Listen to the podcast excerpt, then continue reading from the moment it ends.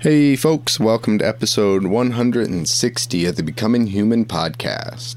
This week's episode features Joshua Cedar Larson. He's a whitewater guide of over eight years, a conservationist, and an accomplished Class 5 uh, whitewater kayaker. Josh spends his year paddling rivers and rafts and kayaks and guiding for um, triad river tours.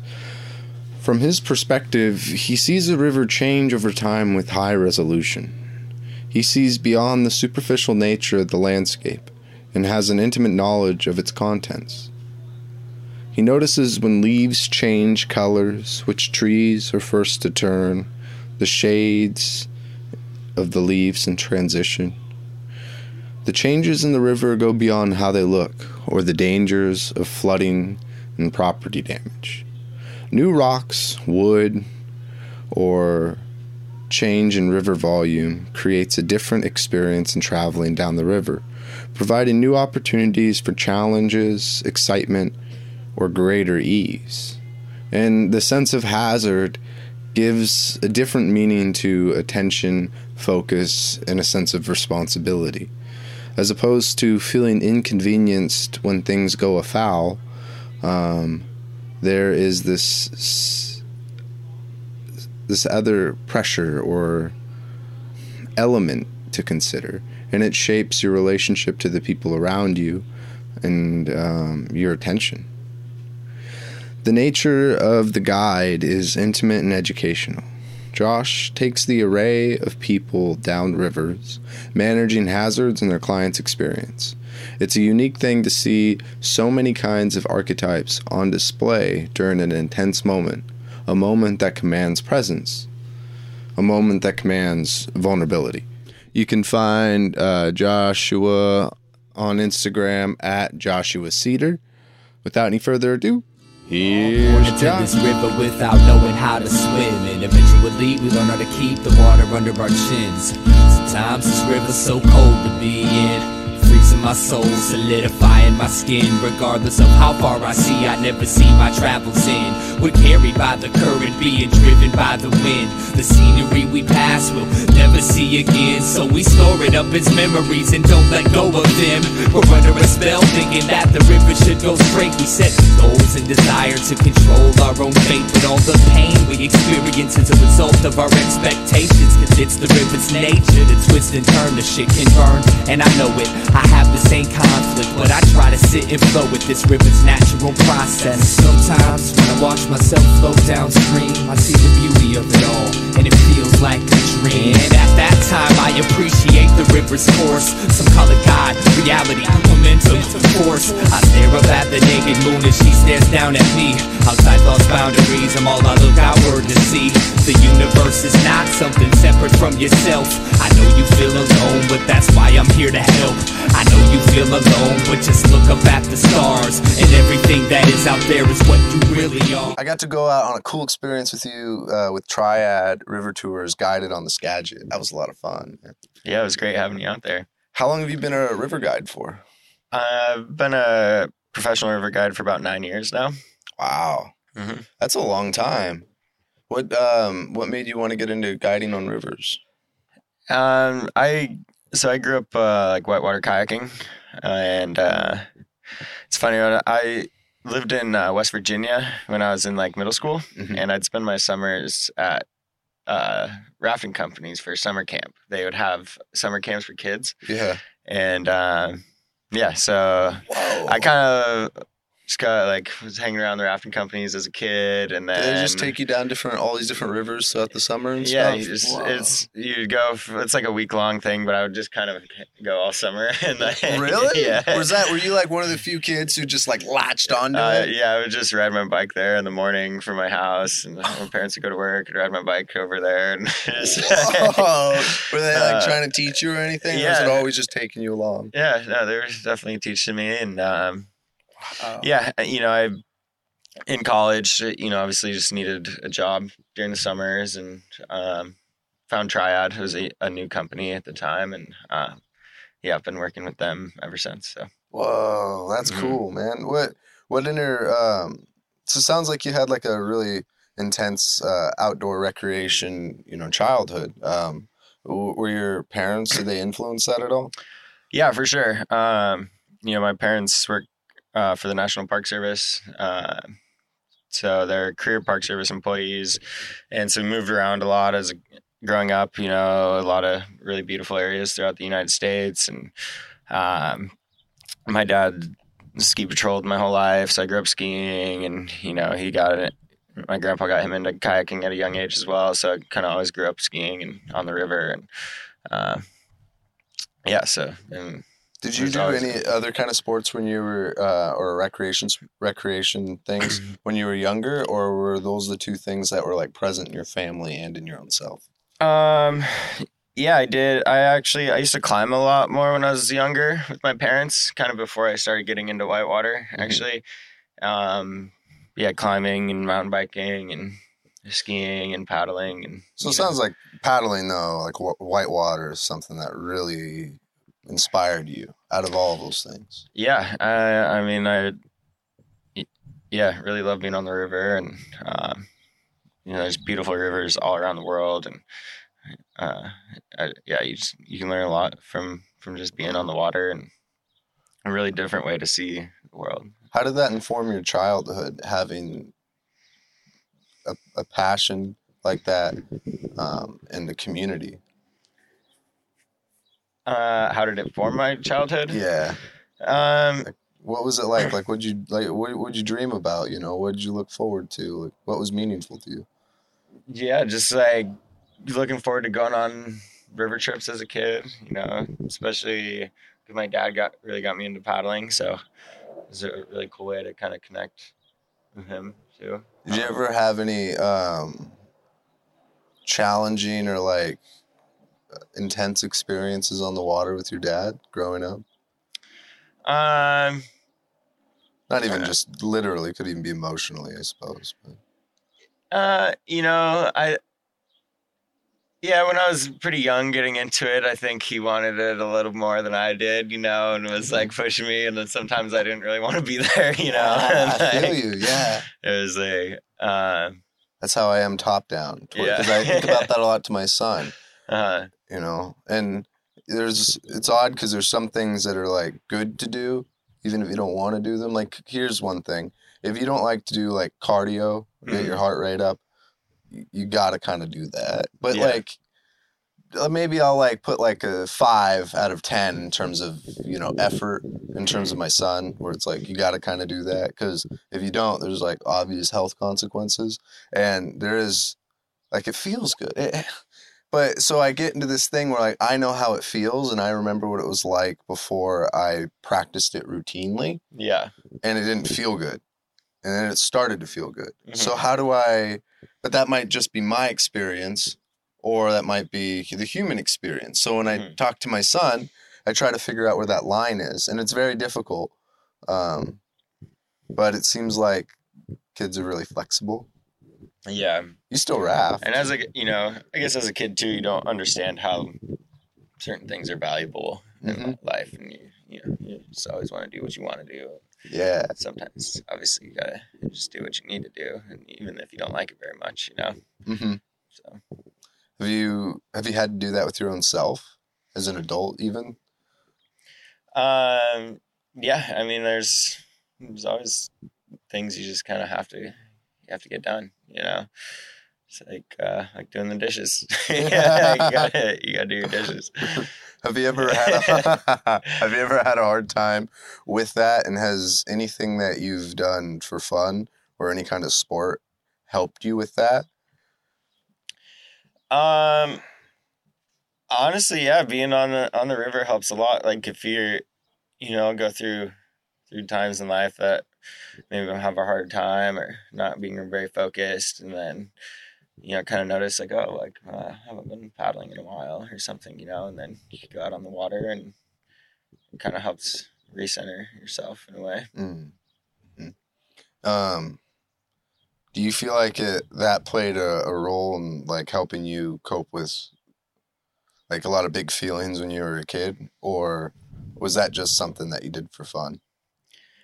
Uh, it was uh, more just for fun as a kid. hmm I think now I see them more as coping skills and like things that um, help stabilize me hmm and like a conceptual even without thinking about it more i like conceptualize it a little more it means something to me i guess um, when i was a kid i don't think i could even understand that Right. you know Yeah, you don't. I don't think you really notice how it's affecting your life as much when when you're young. hmm that's where i think guiding is really interesting hmm because how much control of the experience do you take when you're a guide Oh, I mean, you're kind of facilitating the whole experience for people, you know. So Mhm. very much it's dependent on you as a guide. It's like, you know, if you're not having a good time, guests aren't having a good time, you know, and they completely feed off your energy, and you know, we're we're there to like show them this experience, and yeah, it very much depends on you as the guide. How much do you adjust how much you um, you control the experience based off of the person you're working with or the group you're working with Uh, yeah, it's very dependent on who you're with, you know, because some people are interested in certain things. Maybe you talk about, you know, some people are interested in natural history, or, you know, some, some people just also don't even care. They'll just talk to themselves, and you know, you can try to chime in, give them like info sometimes, but you know, they're just there to be with each other. And, you know, some people are, really want to be there for the whitewater. Some people especially now after like the pandemic. You know, this is a lot of the first times some of these families or friends have been together, or gone out outdoors in you know, a year or two now. So, um, yeah, some people eh, want different things, and you kind of have to like pick up on that and kind of give them what they want. You know. how hard is it to get out of your own way in those experiences Um, it was, you know, learning how to guide is definitely harder. Um, I think it's better for me because I don't, like, I don't guide for my own, like, personal thrill or anything. you know, like or- if I want to go paddle hard white water, go whatever, get some adrenaline rush, like I could, I have other ways to do that. I'm not like out guiding to like fulfill that need for myself. Mhm. Um, what, but some people do, I think, you know, um, so it's very much like you know I'm there for the people, not for myself. do you see that more as like a, a style um, or a, a boundary that um, some people don't don't see as necessary sometimes Um, I think it's a yeah, definitely a necessary boundary. You know, you you have to have your own outlets for those kinds of things. i think about that a lot in terms of my relationship with my son but mm-hmm. that's really a metaphor for my relationship to people whenever Yeah. i'm sharing something that i that that i either know or an experience that i'm familiar enough with to help people to help support people in and oftentimes i have to remind myself to make it not about me and my experience with it so that i can shift the focus on them and their experience with Mhm. it and how to support them and like a lot of things happen to me in teaching that i realized that a lot of it like my ego would be entangled in it you know if they're having a good time you know i'm a i'm a good person i'm doing the things i need to be or whatever if they're successful etc etc um, if they're paying attention whatever it is and i realized that i'm just trying to facilitate an experience Yeah. and i had to learn how to gauge how good i'm doing at that Mhm. and that was very interesting because i never really thought about it like that until i taught something I Mhm. guess. Um, and it's a lot different than when I'm doing the thing. Because, like, if I'm, you know, doing yoga or doing jujitsu or whatever, um, I'm thinking about how I'm doing and how I'm performing. Whereas when I'm teaching, my whenever I'm thinking about how I'm doing and how I'm performing, very like specifically onto my own self, right? Not directing my attention. How are they doing? How are they performing? Mhm. then I'm I'm fucking up. I'm Yeah. you know I'm misstepping. I'm not being there for them, and I, now I'm all Lost in my head. Moment, yeah, and you're yeah. in a different headspace. Yeah, I think that's pretty the same on the river as a guide. Sure. When's the first time that you started to teach? Like even without outside of a professional standpoint, when you just started to you know share a skill set with someone and they asked you to to show them something.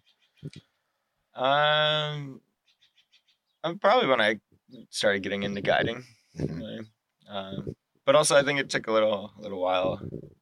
I think before I kind of had that same shift as well. Because at first, you know, I I came from my kayaking background, but you know, I was pretty new to guiding Mhm. itself, and so I think it took a couple years before I was able to like take that shift away from like my learning how to do it for myself instead of like then being able to like flip it around and actually Mm. help facilitate that for people you know because as a new guide it's a lot of like it's all new experience you know Mhm. and like being that being familiar with that um it's like not referring to outside information right like to be able to tell them information and and uh have all that information within like naturally right yeah and yeah not just you know reciting info from whatever books or the internet and giving people stats and all that it's like you know people can tell when you're just Yeah. reading off a list of Exactly. facts That- and that's know, what I it's mean, like and it has like- to be like very natural and true and like you know be passionate about what you're telling people. Mhm. you know they can tell if you're just reading off a list of 10 facts. You and know? plus what the hell are you there for that you know what i mean? Like not even like you're not providing your give them a service it's just like yeah it's like the the people there like that must not be fun from your pers- that person's perspective either you know to be doing that. Um did that change though how you looked at yourself how you viewed other people? Because that se- for me it just seemed like i've never um, had information like internalized you know where i didn't have to like that you know hand a pamphlet or read something and then tell them. I Mhm. like i just i knew it. I was so practiced in it that i could tell you it. Mhm. and and that changed a lot of my identity i guess. Yeah. Not really but no for sure. I mean before i started guiding like i was much more of like a shy person. I didn't really like talking to people a lot and uh, i've gained like a lot of kind of people skills and communication skills over the years from guiding and you know i've always like i've always been interested in you know environmental science and history. Like i studied environmental science in school and uh, so all that kind of comes more naturally for me because i'm just like genuinely interested in it you know? Um, um, and like so spend time just looking at map like always trying to find more things to like talk about with people Oh, you know wow. because it's just interesting to me Mhm. um, and this is a really easy area here in the Pacific Northwest to be like interested about. I got there's just so much to learn about this area, and, you know, between like uh, like Native American history, the natural history of the area. Yeah, I don't know. It's there's always more stuff to learn. I feel like, and Mhm. And I think it's cool that you get to do it out of an experience that inherently um, gives it meaning, right? yeah, Because when you're out there on the river, um, there's all this history in the river in and of itself. There's the science science behind why it flows the way it flows, what lives in the river, etc. And you get to like, rivers change a lot in a year.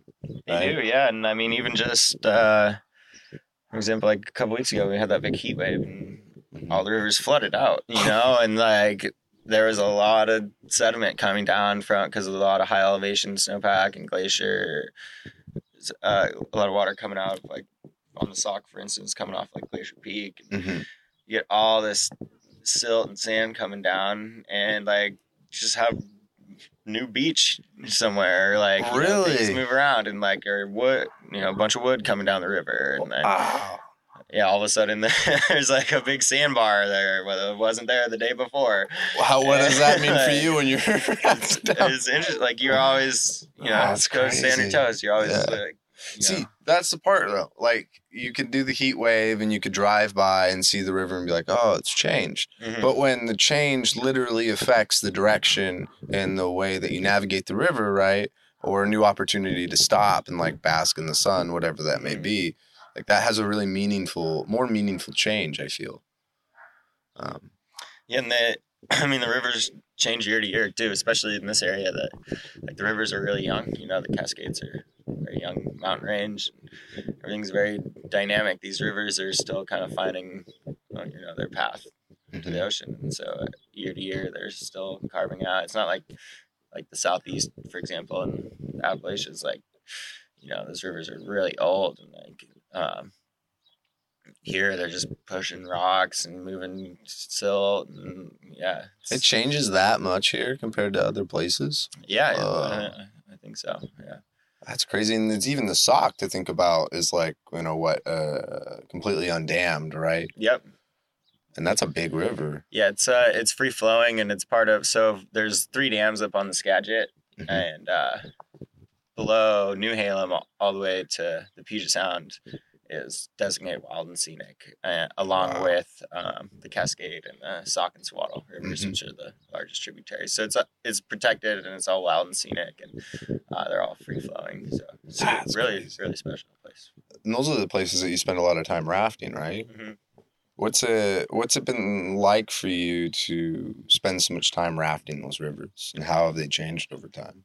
Uh, yeah, I mean it's it's cool to see year to year how how much they really do change, and you know it's fun being on, on the water every day, like especially like in the fall when you know we're on the river Mhm. every day, multiple times a day, so you really get to like pick up on the, like once the colors start changing, like every few days you're like oh wow like that Whoa. vine maple over there is starting to change colors, you know, Oh, and like when you go down it so many times, like you really start to notice like the little things that are actually changing where you wouldn't, you wouldn't be able to tell if you just went down it a couple times. You know? Yeah, because the more time that you go down there, the more you fraction time, right? Mhm. And the the smaller the slices that you cut time, the more distinct and defined that they are. Yeah. Because I always see that your resolution increases, and Yeah. I, I didn't realize that like put that for sure. your um your sense of like because I get bored. My whole thing is is that when I get into trail running, I got really frustrated and kind of depressed for a Mhm. minute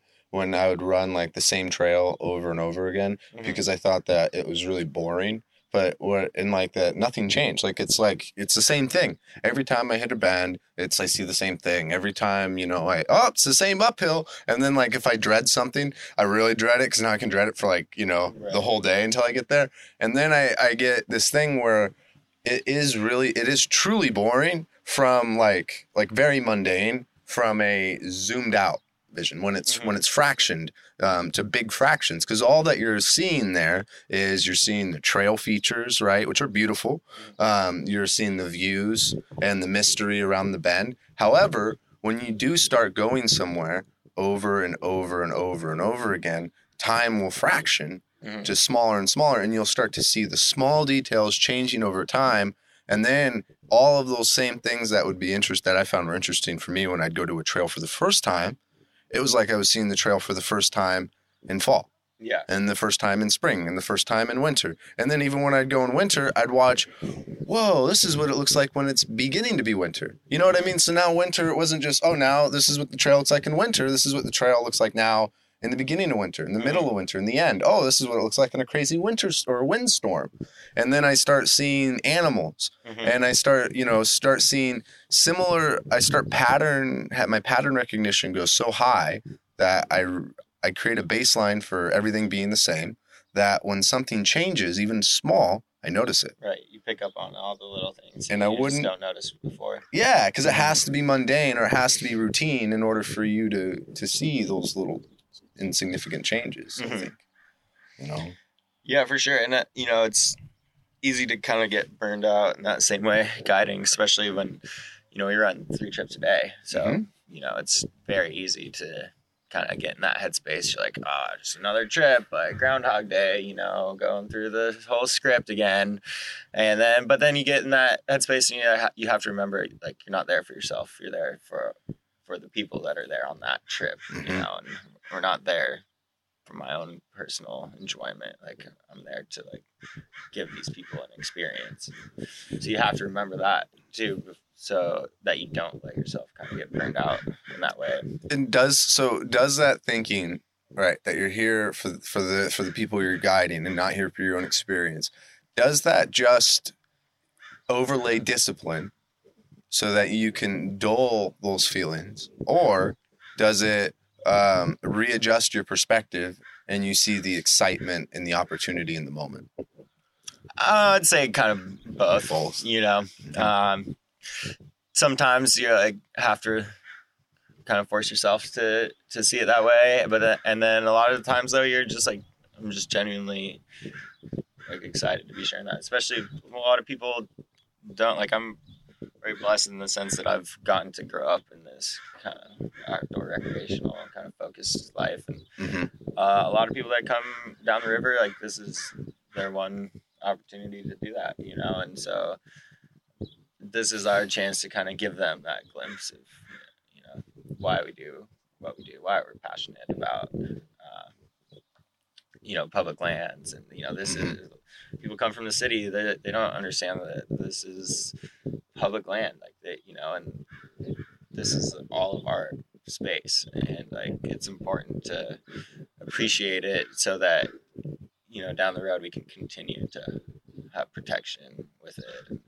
Um, because i mean i mean especially in this area like just like, even like logging you know it's like if people that don't see this on a day-to-day basis don't really appreciate it then we're gonna eventually it's you know we're gonna lose it so I see what you're saying because that's the same argument that I had for that that's out there for hunting, and one of the biggest, you know, I'm uh, I really understand it when you look at like mountain goats, right? Because mountain goats in Montana, for instance, they have a, a thing where you auction.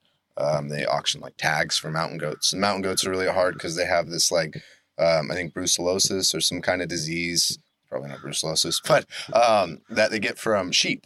Huh. And it's super easy for them to contract, so their numbers, you know, are, from like domestic sh- yeah, from yeah. domestic sheep, and Okay. and then on top of that, the way that they breed um, is is really slow. They're not prolific like pigs. You know, with pigs, it's just it's crazy, man, because they have you know several litters in a year and all those other things, but not these um, the mountain goats. So they're in a limited supply. Um, but they they auction off like a very small amount of tags, like maybe one or two, um, and then you can't get it for another five years or maybe for a lifetime, and they go for almost a million dollars wow as an auction. And so I, I look at that and I'm like, well, I don't really see a lot of philanthropic, like, or there's people who are philanthropists, right? Mhm. But there's more people who would bid on an op- on an experience. Because there's like, and you know, you could be like, oh, you're just setting them up for Disneyland or something like that, right? And I would not deduce or reduce it to that Mhm. i- with this reductionist thinking because I think these experiences are inherently meaningful. Mhm. Because if something inspires you, not you should, but inspires people to to act in that kind of way and give their money away for that, or really give their like earned resources away for that, Mhm. so which goes straight to those goats to um, for the fish and game um, to you know help the goats or whatever. I don't see any other way to generate that kind of income right and and like that also with that level of love and affection or inspiration whatever it is and you know rafting a river and you know skiing all these things are really exciting and it creates an inherent meaning to that where it can compete with like not by my um, perspective but like by gas resources and and you know lumber timber harvest because then they could be like well it's this much money for goats and this much money for you know timber and we got to balance that and i know Mm. from people are like oh it's always this capitalism and always about the money but like money is a metaphor for an allocation of resources right it Mhm. means that we're like s- setting our resources aside for the goats because they mean something or for the river because it means something like the the logging industry because Right. for some reason it gives us like a sense of meaning and purpose Yeah, no, for sure. And the, you know, even if it, if those people don't directly have those intentions, a lot of that money, like especially with like hunting and fishing licenses, is going back into that region for protection, and Mhm. you know, so even though, yeah, that not might not be why that person's going out to Yeah. kill a sheep, but they're Mhm. dumping that money in, and you know, indirectly, it's going back to yeah. And the same for probably for your river rafting, because I wouldn't want to romanticize it, because I would wonder how many people that you'd go and, you know, and it's not just a, or it's more than a thrill for them, right? Because I imagine there's a group of people where they're just there to have like an exciting experience and they could give a fuck about. yeah, some people don't care about that kind of thing, and that's like, we gotta you have, have to really like shift again what you kind of talk about. What people are focused on. Some people are just there to have a good time, and party, and fall in the river or whatever they want, and some people like are interested in learning about you know the native plant species or birds. like, You know, everybody's there for a different reason, and you have to try to like pick up on why somebody's there. And that's Mhm. kind of that's the hard part of guiding. I think is really like picking up on why somebody's there. You know, maybe it's like you, maybe somebody's there with their kid that they don't get to see, you know, Mhm. once a month or whatever. Oh, yeah. like that's their one chance to be there. Um, or yeah, I mean, Wow, yeah. there for, for different reasons. So. How much do you um, how much do you connect with that person for their reason and uh, oh. Like there, there do you ever get it where you you have a feeling about someone's reasoning for being there like you know a criticism or anything like that or like you want to change the reason why they're there um, and you either do that or you um, have to prevent yourself from doing that out of respect for them Yeah, I mean, you definitely. It's not something you're just like explicitly like focusing on with people either. It has. It's very subtle, you know. Like you don't bring up topics. Uh, you know, you touch it with somebody. You're not gonna like change somebody's ideals while they're on the water. But you know, you point out one little thing and you know try to get them thinking about things in a different way. But you're not gonna just directly like, Yeah. say Well, things I- like I- that. you know, yeah. and, you ha- and you're not like, oh, why are you here today? Like, oh, welcome to the river. What, what brings you here today? You know, like you, there's ways to say it and to, Mhm. uh, and like to fish for information like that, but like you kind of you don't want them to like really know that you're even doing that. Yeah. you know? it's got to be very subtle. I think. I get, well, I, and I ask that too because you know you you have your own meaning and reasoning for being out there, right? And then, um, and I almost see it as like obviously there's particular demographics that would come and and go on the river, but you're like facing the general world, and you know everyone has their like you said their own reason for being there, and I always think like. Well, how do you interact with that? You know, and how do you how do you create space for that? And how there's also you create space, but how do you yourself interact with that space and how do you either shape it or do you just facilitate the space you know and i think about that when i'm with people period like in mm. terms of how i set boundaries and stuff are the boundaries just for keeping my environment the way that i think it should be necessarily you know like don't hurt me and don't steal from me all that other kind of shit.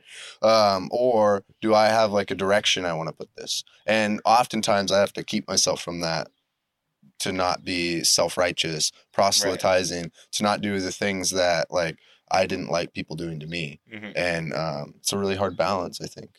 Yeah, you can't force things on people. You No. know, it has to be natural.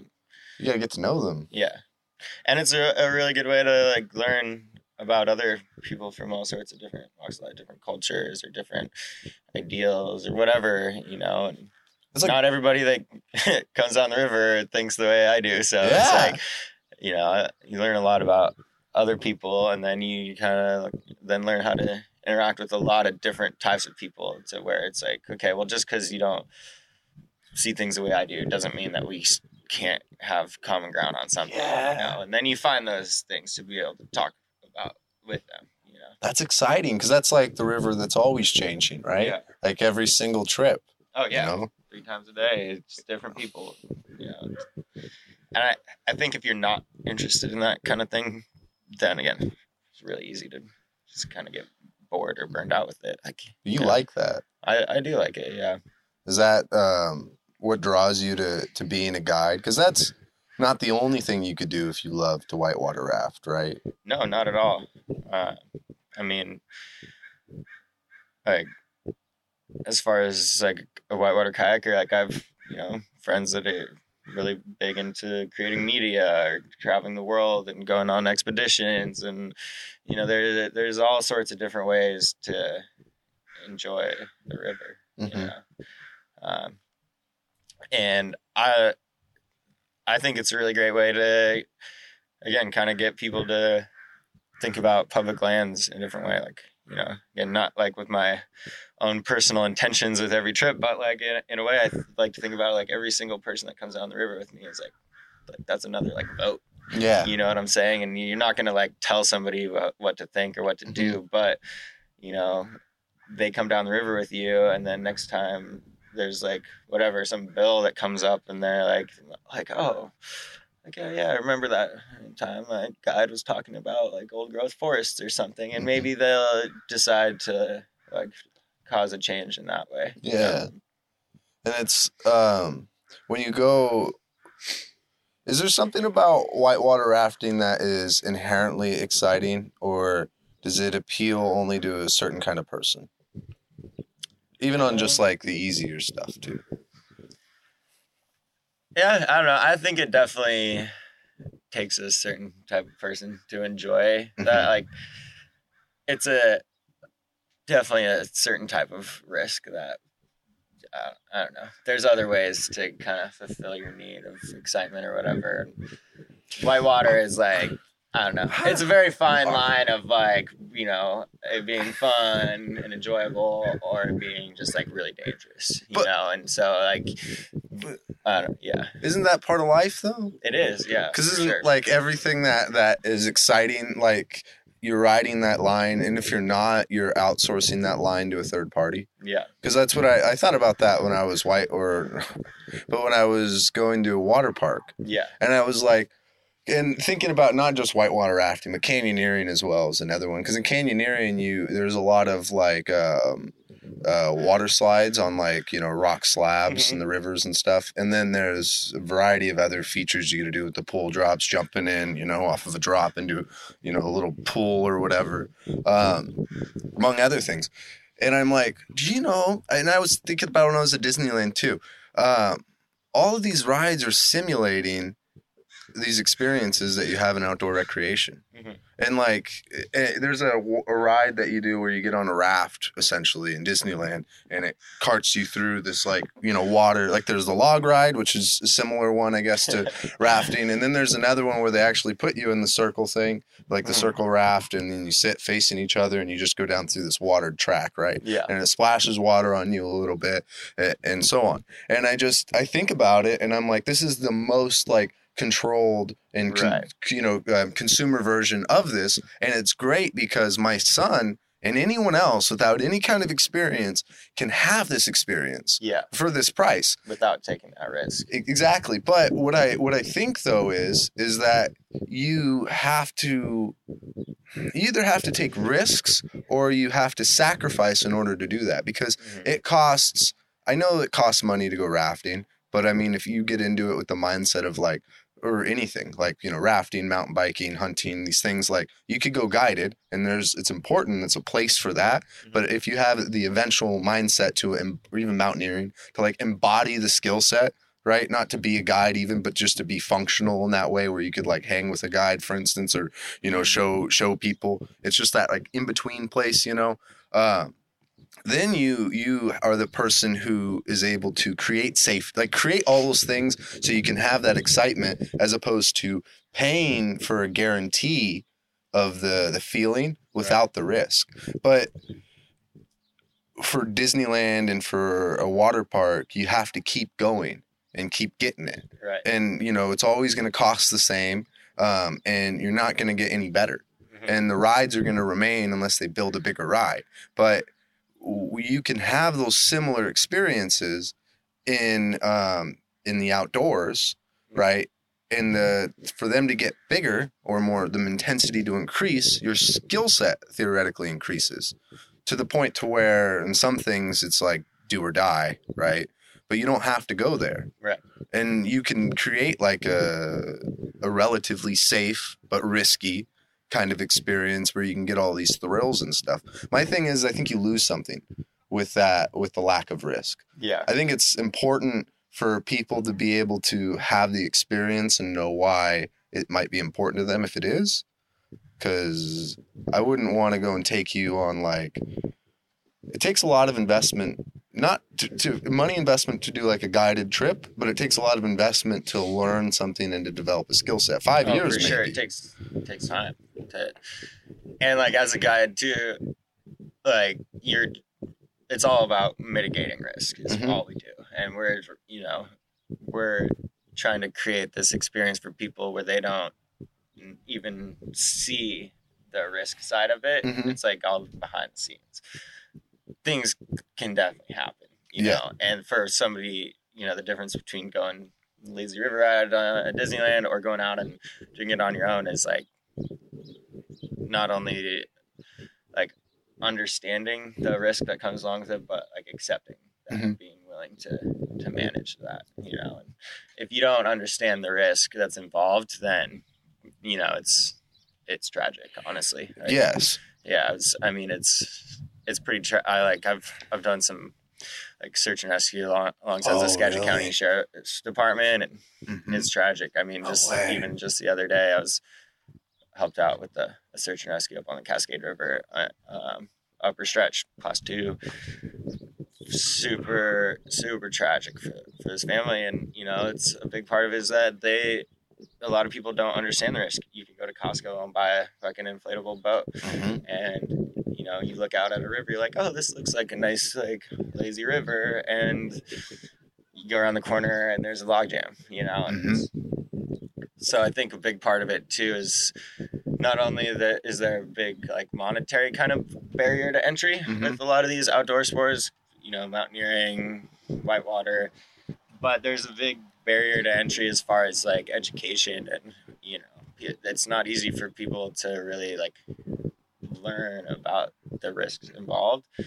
And it's way too easy to just go out and buy some equipment and go out and get yourself into trouble. Mhm. and there's no information that goes along with that for the general public you know?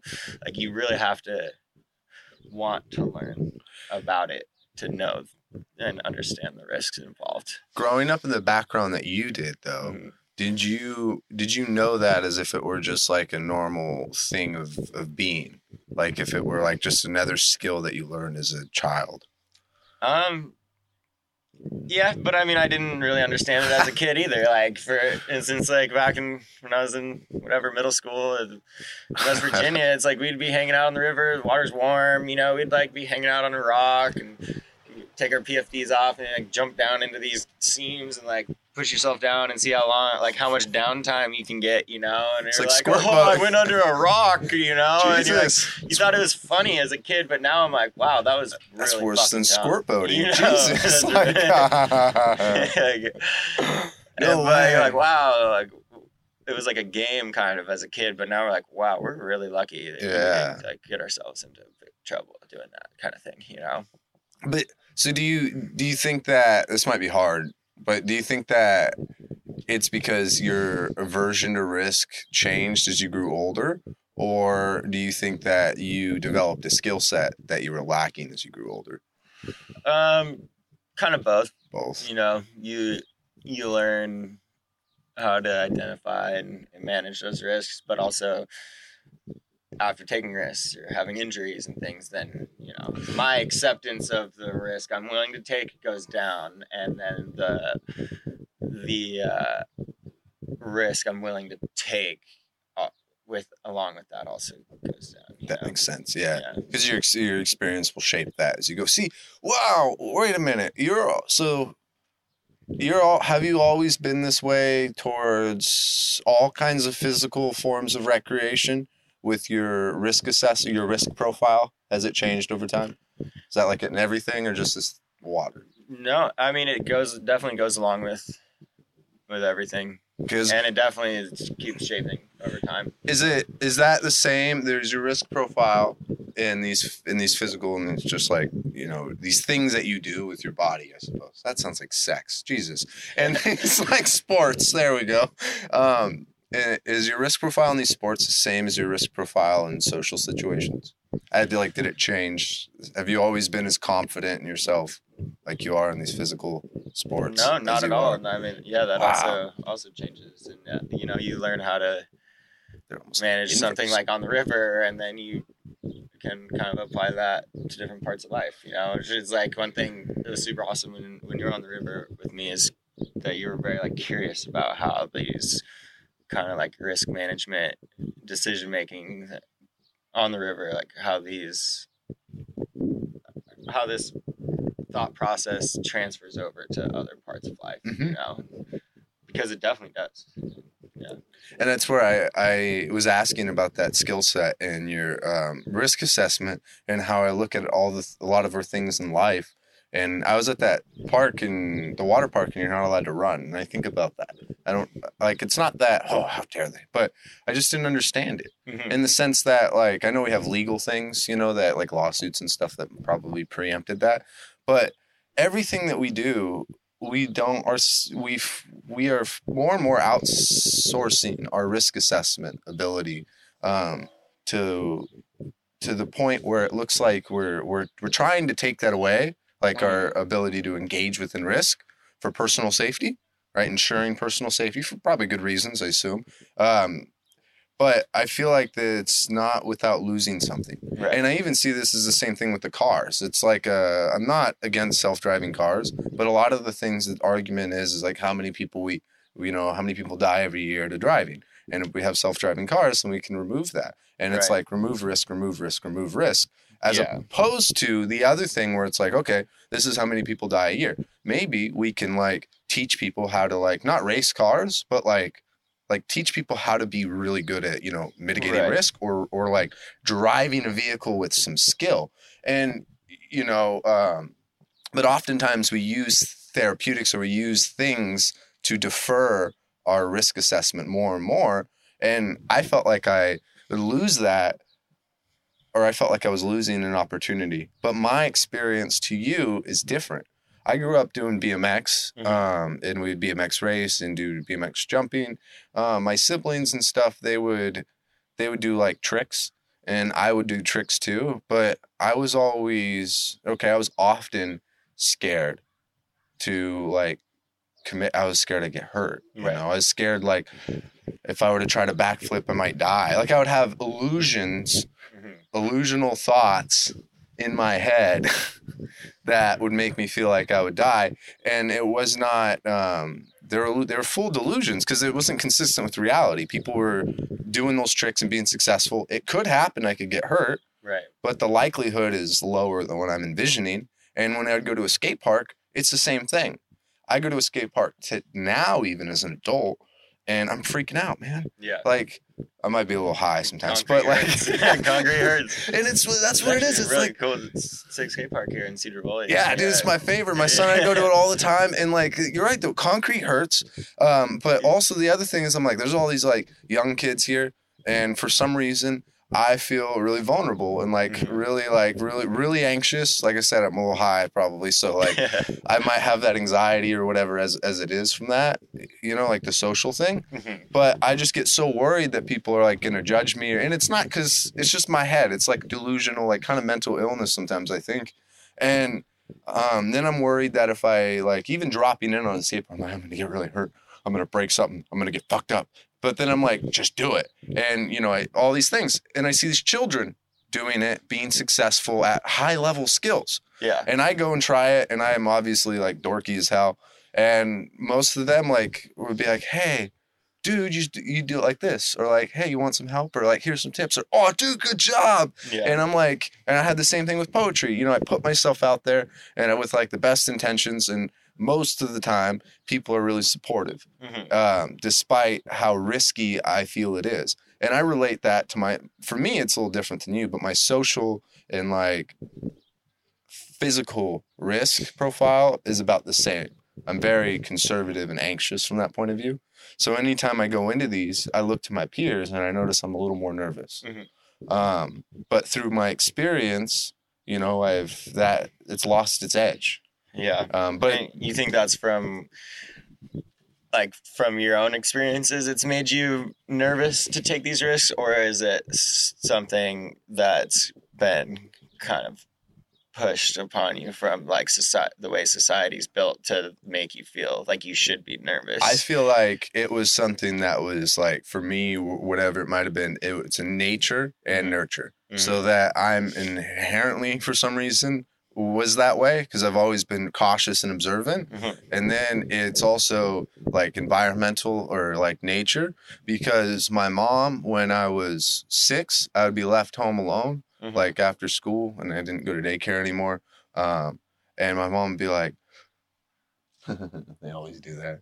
And she's like, don't use the butter knife to cut things. You're gonna cut your fingers. I was all like, you know, an only child at the time, and she's like, you know, don't use the stove, you'll burn yourself. And I got like a scar on my hand, and she got all angry at me because it was a second Mhm. degree burn. But it was really, she thought I used the stove, but it was really because I heated up top ramen in the microwave and it, it spilt on my hand. Yeah, And she was so scared. right. And her whole perspective, anxious kind of person and very worrisome for like trauma and stuff, Mhm. is that like the world is a very dangerous place. You Mhm. know, she um she would teach me how to drive, like or tell me how to drive in the snow. She's just like, just slam on your brakes. And it's like that don't work. And she's just like, I just don't know what to do. So I had to go out in the parking lot and teach myself. right. The, so the, my my personal environment is like worry, worry, worry, and the most like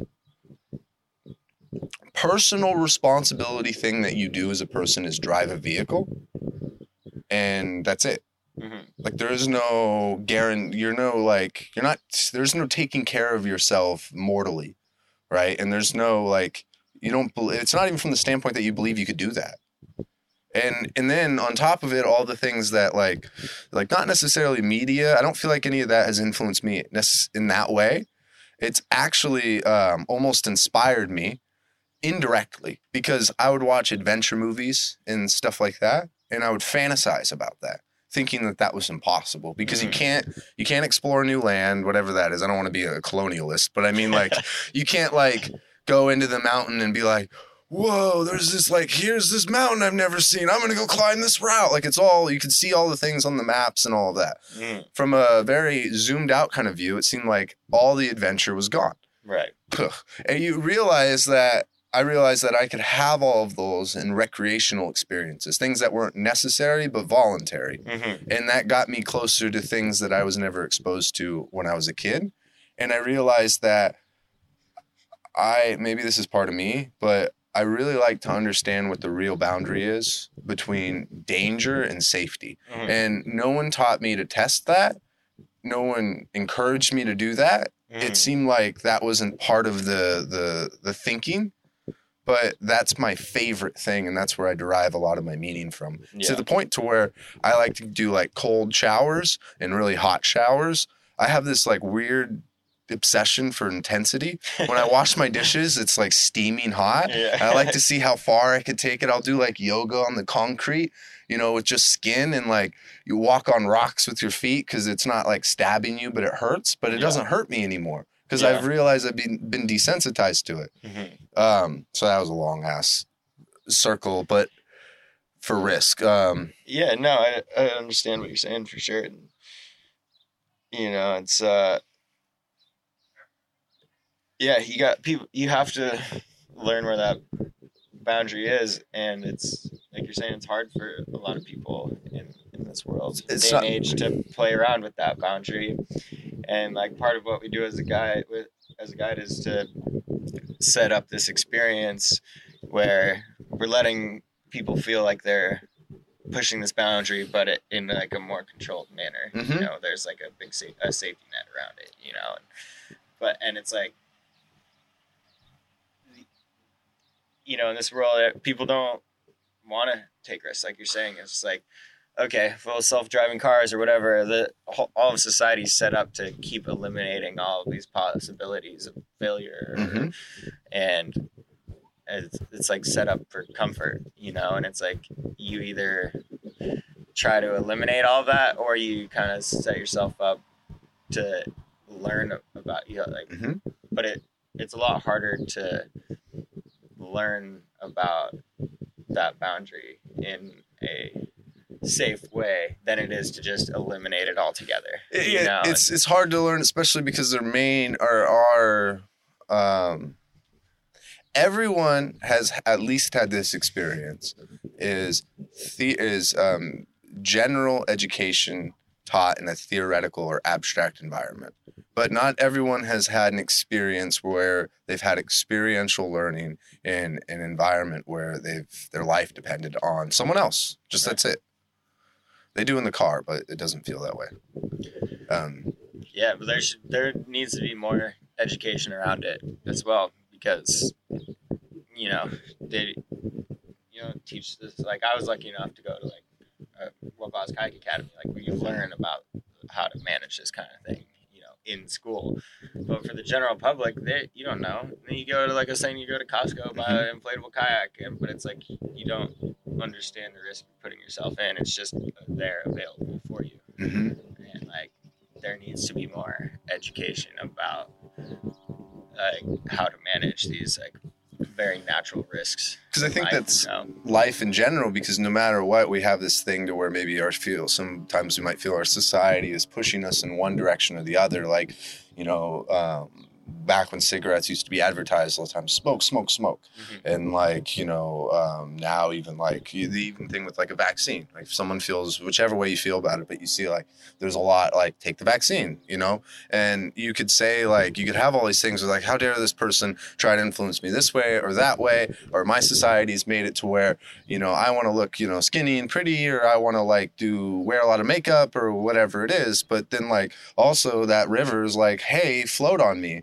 Right. you know what i mean like there's like all of these things that are persuading us in all these different directions but it's within our own self to learn that level of self-regulation and yeah. to where to draw our boundaries and to and that's hard because if we don't do that well like we can die and if the, you are talking about situations that are not so sneaky they're very severe and everyone else feels it Mhm. or a lot of people in a community feels it when someone dies on a river or gets lost.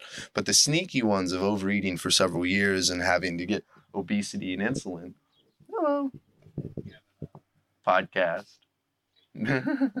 Having um o- like obesity and insulin is like a slow killer Right. because I know a lot of people who have that, or e- even in a, um, are physically like you know their knees are going out and they're on you know chronic pain medications, or every time they get like an an injury, like oh your hip's not good, and they're like, what can you give me? Not like what kind of exercise can I do to improve myself?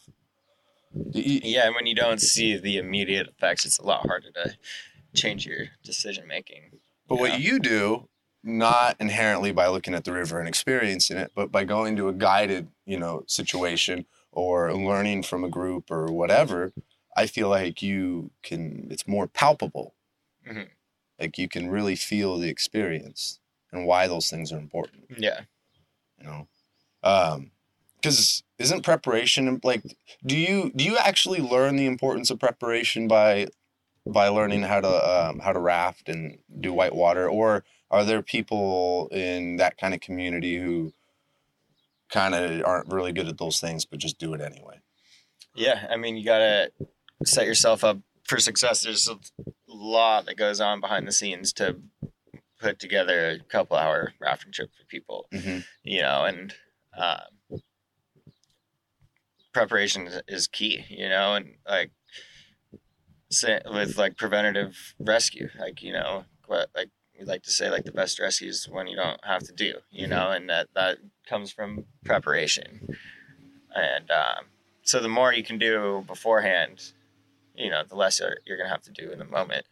And and that, yeah, it's it's a big part of guiding for sure. And does that ever feel like some nagging, like a kind of perspective, or does people generally value that and as guides, or even just people you boat with, you know, personally? Uh, I don't know. Sometimes it feels mundane, you know. You're like, oh, I got to do this or whatever, and but you have to do it. And then if you do it well enough, then in the moment with your trips, that people don't even know. Like you Mhm. know, you know, a lot of people don't understand like what actually went into putting that together, Mhm. and that's when like a good trip because they're not thinking about Yeah. that, you know. But for whatever, a couple hours on the river, maybe took two or three times that amount of work beforehand to like create that experience. Doing that in that environment, does that carry over to your abilities to do that in your mundane everyday life with chores and dishes and shit? It does. I mean, I'm not the Uh-huh. nearly as good about it as I should be, you know, especially like working up. You know, when you're tired, like you just don't really feel like doing this or whatever. Um, I definitely need to apply that same decision making Uh-huh. To other parts of my life in a better way. I, I I'm sure. like, I I- do not. I'm I'm really good about doing it in a professional manner, but when Mhm. it comes to like my personal life, like uh, uh yeah, I haven't transferred it all over, you know. But it's like you, you learn over time. Was that hard for you to do in a professional manner though? When you because I would assume before you did it professionally, you didn't do it at all, and then professionally you did it professionally, Yeah. right? Right? Or am I? Um, I mean, I also, I think goes back just to like, you know, the way I was raised, and, Mhm. you know, the life I had. Like, I, I definitely had that decision making going into it. Um, Because yeah. I like think about it with my gear and stuff, and backpacking was a good one where I never created a list. Yeah. Like I, I didn't have a reason to, like I did for like a school project or maybe like a shopping list, but man, it wasn't really that important. Like I like it. I mean that it was. It just did not feel important. Like it was important. You know, shopping list is important. The school a list for school supplies or a list to do supply list for my projects important, but it didn't feel important. Right. But when I had like backpacking and that idea of like, wait, did I do I have a headlamp? do I have my food? do I really have my food? How much food do I really need? Yeah. Oh my god, I hope I packed enough. And then you get out there and you're like, oh my god, I packed too much. And it's like, well, how much do you pack? And like, what am I packing because I'm afraid, or what am I packing because I really need it?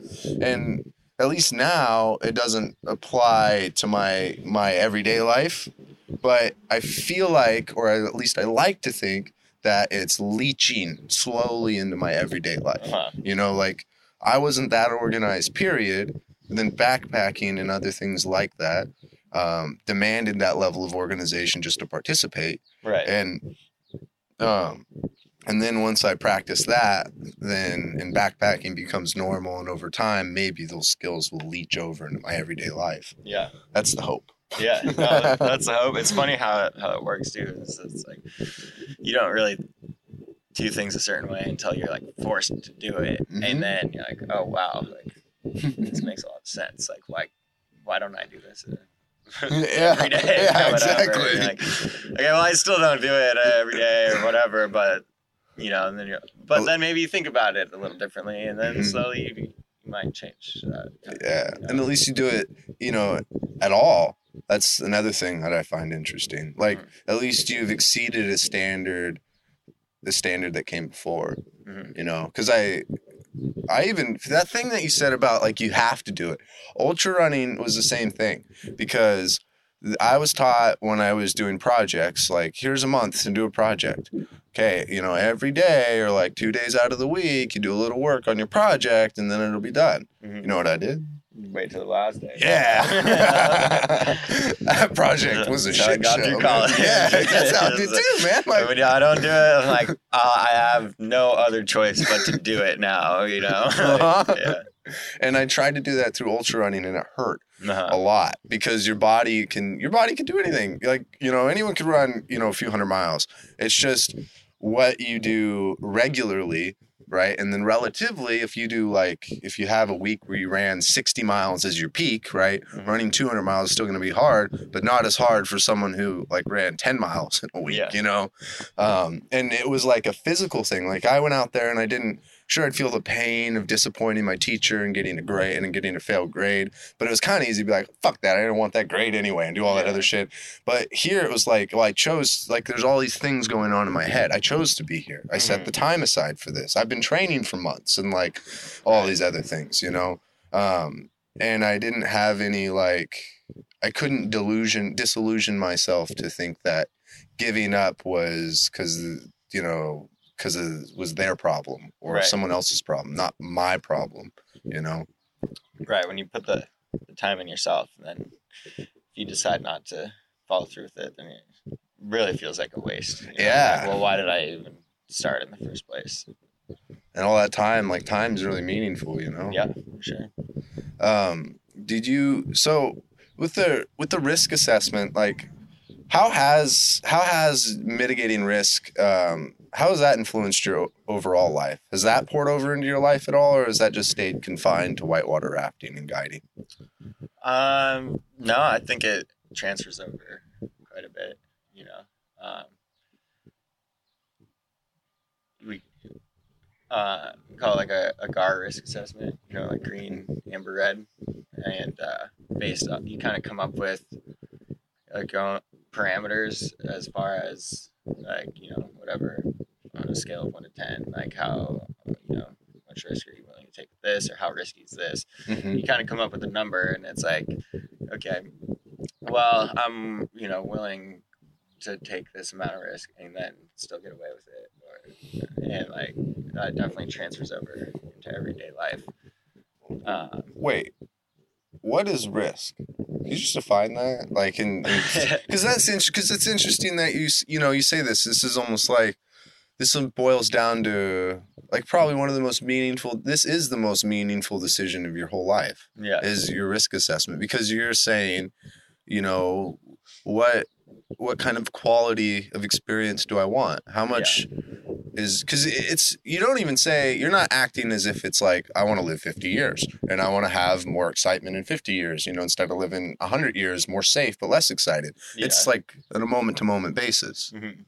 Well, I think it also it is moment to moment, but you know, at least for myself, like I, I also want to think about like longevity, you know, and um, yeah, I guess is risk is a hard thing to define, and I think it's different for everybody, you know, and for for some people, you know, risk could you know be terminal death, or for some people, risk could you know like like a risk for myself is gonna be a lot different than for risk for maybe somebody that lives in the middle of the city, Mhm. you know, and uh, it, it's all relative on your perspective of life, and uh, I don't really know how you even define risk. Because you, even- you made a thing I even thought about too is like if you're if you're whitewater rafting but you are also a guitar player, maybe you're a risk. It's not even death now that I think about it too, because it's quality of life.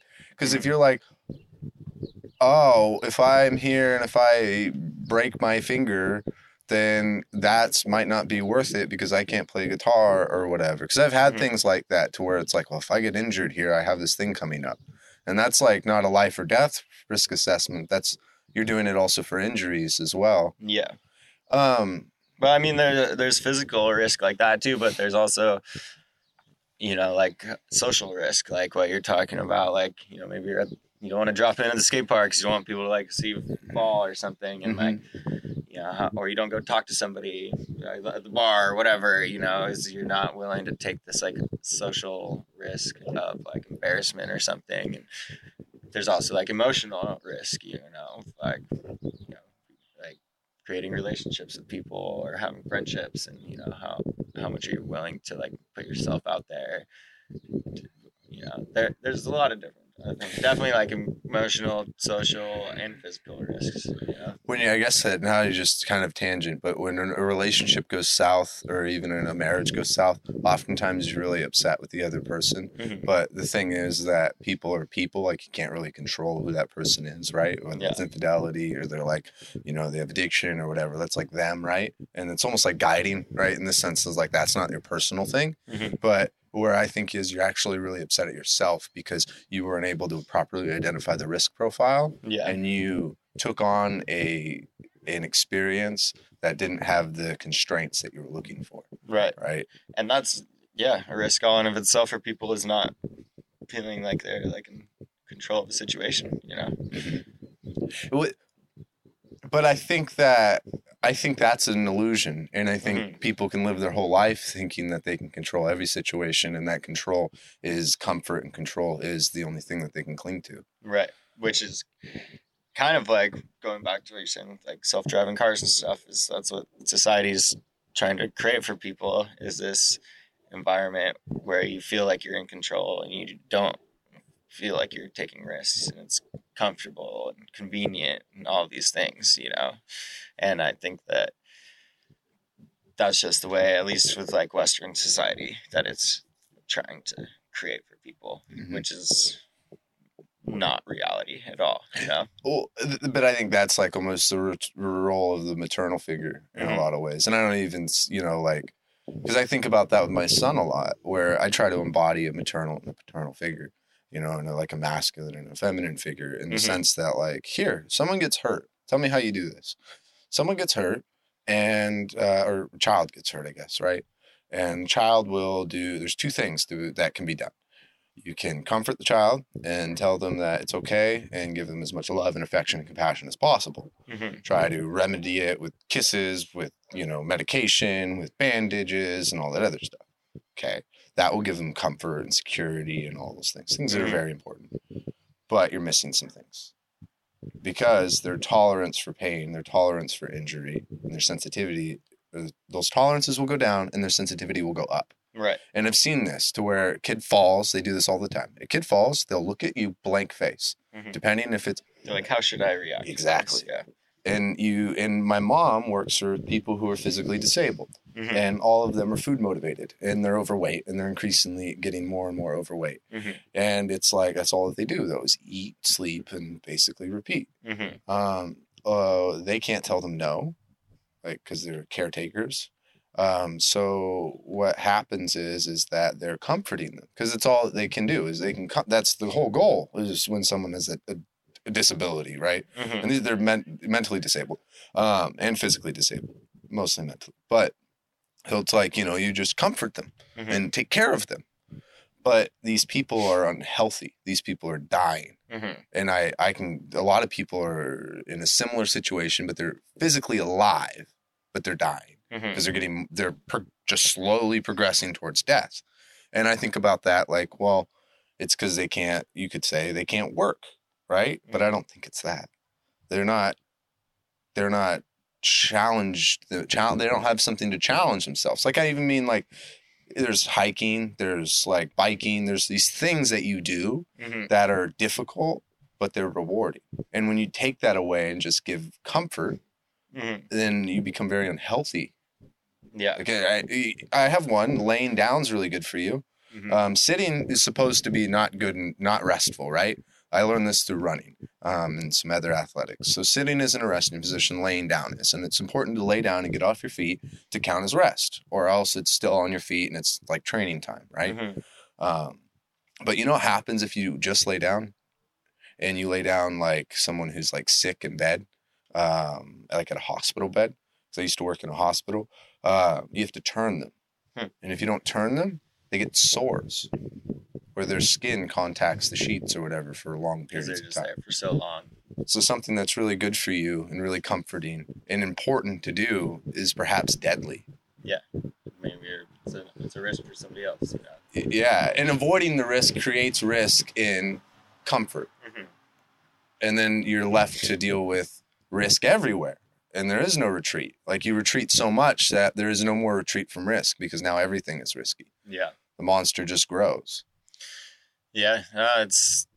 Uh, I couldn't imagine what it'd be like, you know, to be in that situation and like, you know, for ourselves, like we're very physically capable people, and like, yeah you know, our outlets are physical things, Mhm. and like a big part with that too is like when you when you have an injury, it's like it's not easy, but like learning how to like have different outlets because you get so attached to these like physical outlets, and you're like, oh wow, like I can't like I, you you identify yourself by those things, Mhm. and then when those are taken away from you, and you're like, oh my god, what do I do now? You know, it's Yeah. like, yeah, it's a hard thing I- do for sure. i think that becomes though that once you have that attachment and you that attachment's taken away you'd often look at it and it's like well how do i provide therapeutics because that must be a hard transition Mhm. but I think it's more of an opportunity for growth because then you can learn that you can have all those things and you can be those things, not in the physical body,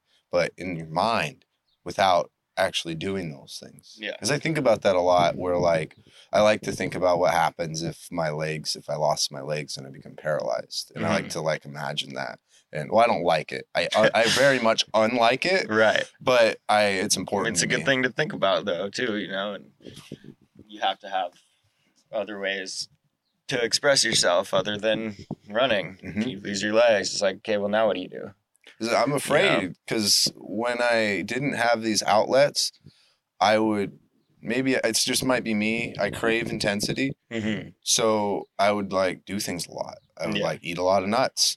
like you know I'd eat like a pound of almonds in a fucking day, and it was like, and I wouldn't feel good, but I would I would they would feel good when I did it. yeah. And then like you know I was sober at the time, but then went to do drugs, and it's just like do like you know just do more than I really needed, you know. Right. And it was like all the time, and um, I it's hard because if I don't act on those things, the mind is still there. That Mhm. energy is still there. So what do I do with it? Right. And I see a lot of other people with similar things, like people who are overeating. And I just look at that and I'm like, what is that energy? You know, like what or not not even like some weird spiritual shit. I just mean like what's that what's the thing in the mind that's seeking because they're not you're not hungry. And like for nuts, like like right now, I'm full, but if you were to like give me some chocolate almonds, I'd be like, hey, wait a minute. You know, or like I don't need drink, but if you were to give me something carbonated, I would be craving for the Right. comfort and the sensation of carbonation yeah. and like what is it inside of me that that craves these things um and it's really hard to just deal with them without some form of outlet Right. and i feel like my daily needs become the outlet and that's Mhm. why what i'm saying is like you oftentimes look at these people with the physical disability mental disability and you're they cannot do things like i can do Right. but often the case, it's like, well, we just as long as you're fed and as long as you're taken care of, and it's like, I don't know, because I don't, because I grew up in this environment Mhm. and that didn't work for me, like very desperately it didn't work for me, and the people around me didn't seem like what they were doing was working for them Mhm. because they had all these other habits that seemed very self-destructive. Like always going out to the bar every time, drama in these relationships, you know, all these things, and it just was very confusing. Yeah.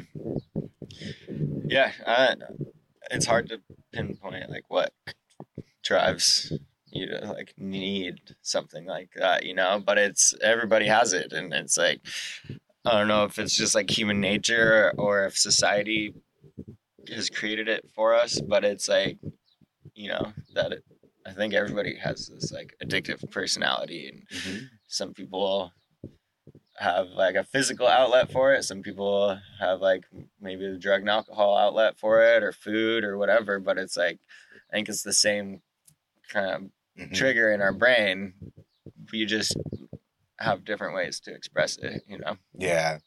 And and if you don't have that then it is easy to turn towards like food or drugs and alcohol or something and that same thing with like if you get injured and you're like okay well if you don't have now you don't have this physical outlet that you identify with then it's way easier to just switch that in your Mhm. brain to like okay well now just like drink a lot or something you have to have ways to let that energy out Mhm. without it going towards indulgence. unhealthy type of indulgence yeah Because I even think about if you were to go whitewater rafting excessively, hmm like it would not be as consequential as still probably would be in its own way. Um, like if you do it really obsessively, um, it wouldn't be as consequential as alcohol, or it wouldn't be as consequential as like even cigarettes are pretty neutral, but cigarettes like I know they hurt you, but I mean they don't like you don't get aggressive with it, or you don't like fall over and break shit, right? yeah Like, um, I even think about that with drugs. I talk about that with my son a lot. Is that I think there's a risk profile of drugs hmm because if you the cigarette thing once again, you're mainly hurting yourself. There's a lot of health issues with cigarettes, marijuana, mushrooms, acid, all this, etc. Alcohol has a Mhm. higher risk profile than even heroin, I would say, yeah because alcohol is the one that like if you you know if you become uh, addicted to it or not addicted to it, if you become dependent on it and then you come off, then it has like it could kill you. right But if you come off, if you become dependent on heroin, and if you get off, it's like a really hard flu. Yeah And obviously, if you get it on the streets and fentanyl, and that's it ups the risk profile pretty substantially. yeah But we don't we don't have a fucking conversation like this because it's just like fucking drugs are bad and they're gonna put holes in your brain, and it's like can't you just tell me like how much is gonna do you know like how much alcohol creates dependency for you know roughly or like how much alcohol does it take to get a hung- hangover? yeah You, you know what I mean? Like, and that's where I think you're missing the mark, just like with sex. Mhm. And because there's this thing in life that is it's inevitable. Risk is literally inevitable, and you try to like stamp it out, it's just going to keep cropping up, just like assholes. yeah. Like if you try to like you know make sure that we're never going to have assholes and like no one's ever going to hurt you, Josh. I then promise. you become an asshole. Yeah. exactly, and it's and then everyone becomes fragile Right. because then no one knows how to deal with you know an asshole. Right. And it, yeah, comes back to like education, you know, like as simple as with the kid, like, yeah, how much is it okay to drink or do whatever? And it's like, yeah, you can't just tell people to never do something. Uh, because then if they do, then it's even more risky because they don't know how to manage it. Yeah. Mhm. And and then you um also the communication, which I think is interesting. I learned in like rock climbing, um, this like, are you okay? Like Mhm. you you are you okay to do this? Are you feeling okay? We just hiked two hours to get back here. But if you don't want to do this, we can go hike the two hours back, man. Right. And for me, in my little narrative, it's very hard to do that Mhm. because like I have fear of disappointment, you know, Yeah. and whatever reason that is, it's the fucking way it is for me. Mhm. And rock climbing's like the easiest place to work on that because I'm so terrified in the situation that it's more terrified than I'm afraid to disappoint you. So yeah. I want to go back, please. And and like that's been very therapeutic for me, you know. Um, and I think that like at the end of the day, um, you know what I think? The biggest thing is is that this could be very odd. Sorry, male lady. Is sex, because sex is the biggest one. Because if you were to take all risk from everything, this person to person, the social risk Mhm. and this very physical risk, especially if you're like um, a diminutive man compared to another man, Mhm. um, or a woman to a man, right? That like, is this person going to hurt me? Are they going to force me to do these things, right? Yeah. And you learn how to develop that risk profile when you meet someone and when you're moving forward, Mhm. and you refine that. I would like to think that we can't really change that very much. What's going on in that in that place in that communication? Because that's going to be very your guys' individual experience, right? And I don't really want to get me and everyone else involved in like this is explicitly where you draw the line. Like you cannot if you have sex when you're drunk, then it's rape. And it's like I don't really like like from my perspective, I'm like I don't I don't think it's always like that, Mhm. but I think that we should help people because obviously there's some issues going on here. Right. And um, from that standpoint, I look at it like this: like, okay, you, we can further and further get into ensure the safety, or we can make something like martial arts, more like a jujitsu, right? Um, something that's more accessible. We can Mhm. have you know women or you know people of that sort of like we could teach it in school. Like we can make it a sport in school, and this, we can actually teach people self defense Right. right? And then with the self defense, then they have a skill set to Mhm. apply to keep themselves safe, and you can apply that to you know everything else. Um, and I think it's something that guides though are almost keyed in to provide, because I think that especially in these intense sports, that guides are the ones who've specialized in risk and Mhm. mitigating risk. I think almost above all other um, like service experiences or experiences that people can be a part of, Mhm. right? Yeah, I mean that's that's the point of going on a guided experience is that you're passing on that risk to the guide to manage for you. Mm-hmm. You know, it's like you're giving them that baggage, kind of You're like here you go, you deal with it. I'm Yeah. paying you to deal with it. You know, because they don't want to think about it. Mhm. That's the whole point of going out with with a guide. Do you? Okay, here's one. In your guided experience, how many people actually come to you wanting to think about it, or how many people? And how many people? Do most of them just not want to think about it, or Um, I don't know if it's like uh, uh, like if they think about it or not, like knowingly. You know, I think uh, like, but it does happen. Like yourself, for example, like you come out and you're like, like I'm on this trip because I want to learn about how to go down the river safely on my own. Mhm. You know, some people go out they they just don't even know that it, there's like risks involved with it. So they're like unknowingly giving that risk to Oh, the guide. wow. You know, uh, I was taught to fear rivers, terrify. Like my mom always, we're not swimming in rivers, blah blah blah blah. Yeah. So I had, I just, it's so hard to me to under to remember that people see the world and and the potential risks way differently than I do. Yeah, and you know that's a hard thing too. Like after, you know, if you have experiences where like, you know, like helping with like a search and rescue or something that doesn't go well, And then it's like it's super easy to just be like, like just stay away from the rivers. Like don't even fucking go out there, you Mhm. know. But it's like that's not realistic, and it's like okay, well, how do you educate people? How do you make the education more available to people to make good decisions on their own, so that you don't have to be with a guide every time, you know? Uh, Because is it um, from your perspective?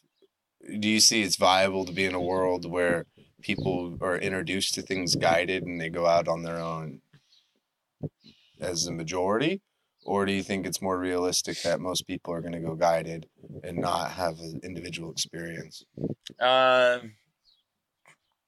yeah, I think you know nine times out of ten people are gonna just go with the guides. But there's that one person that's like, hmm you know, okay, well, you want to pursue this further, and I think it's happening more and more, especially after like, COVID Yeah. and things like outdoor recreation. It's huge. You know, people have realized obviously how important it is to go Because that's recreate outdoors and like it's there's there's always going to be people that want to go out and do it on their own and that's an important role as the guide is like okay well, maybe you're only with me for like a couple hours but how do i set this person up to go about it on their own and make good decisions you know it's hard for me to sift through whether or not I walk in the same path of a certain archetype or if I just am in a certain developmental place in my life.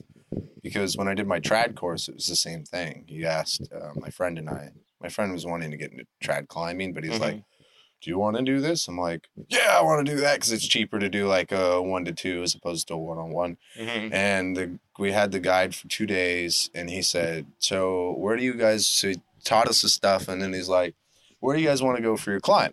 I can take you on something really epic, Mhm. like lead you guys on it, or you guys can swap leads, and I can shadow you, but it won't be you know like a crazy kind of climb. That'll Right. be really easy." We took that one because it was like, I'm here for. You know, I want to learn. I, I want to know these skills. And I looked at like mountaineering was the same thing. Like I've always like looked for people to teach me what they knew so that I could like I can understand what was going on. And I don't like I said, I don't know if that's just like me getting introduced to that and that's my personality at work, or mm-hmm. if like yeah, I don't really or if that's just a natural process of being a person. I don't I don't know. Yeah i don't know i don't think everybody thinks like that Because I'm like obsessed about hope that, people I do. guess.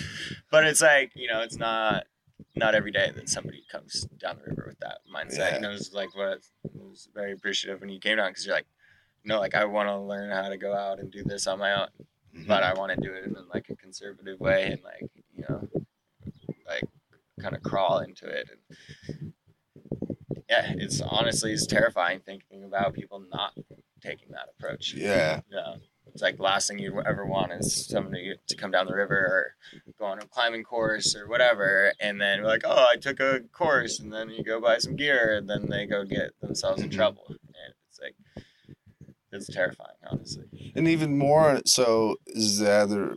I'm just curious about the kind of person who would go and just be like, "That was really fun," and never understand how to do that for themselves and other people. Yeah, And like, not as a criticism of those people, I'm just very confused on that because it's like, it seems so, not just so important to me, but like it's where I derive all my sense of meaning, I guess, because.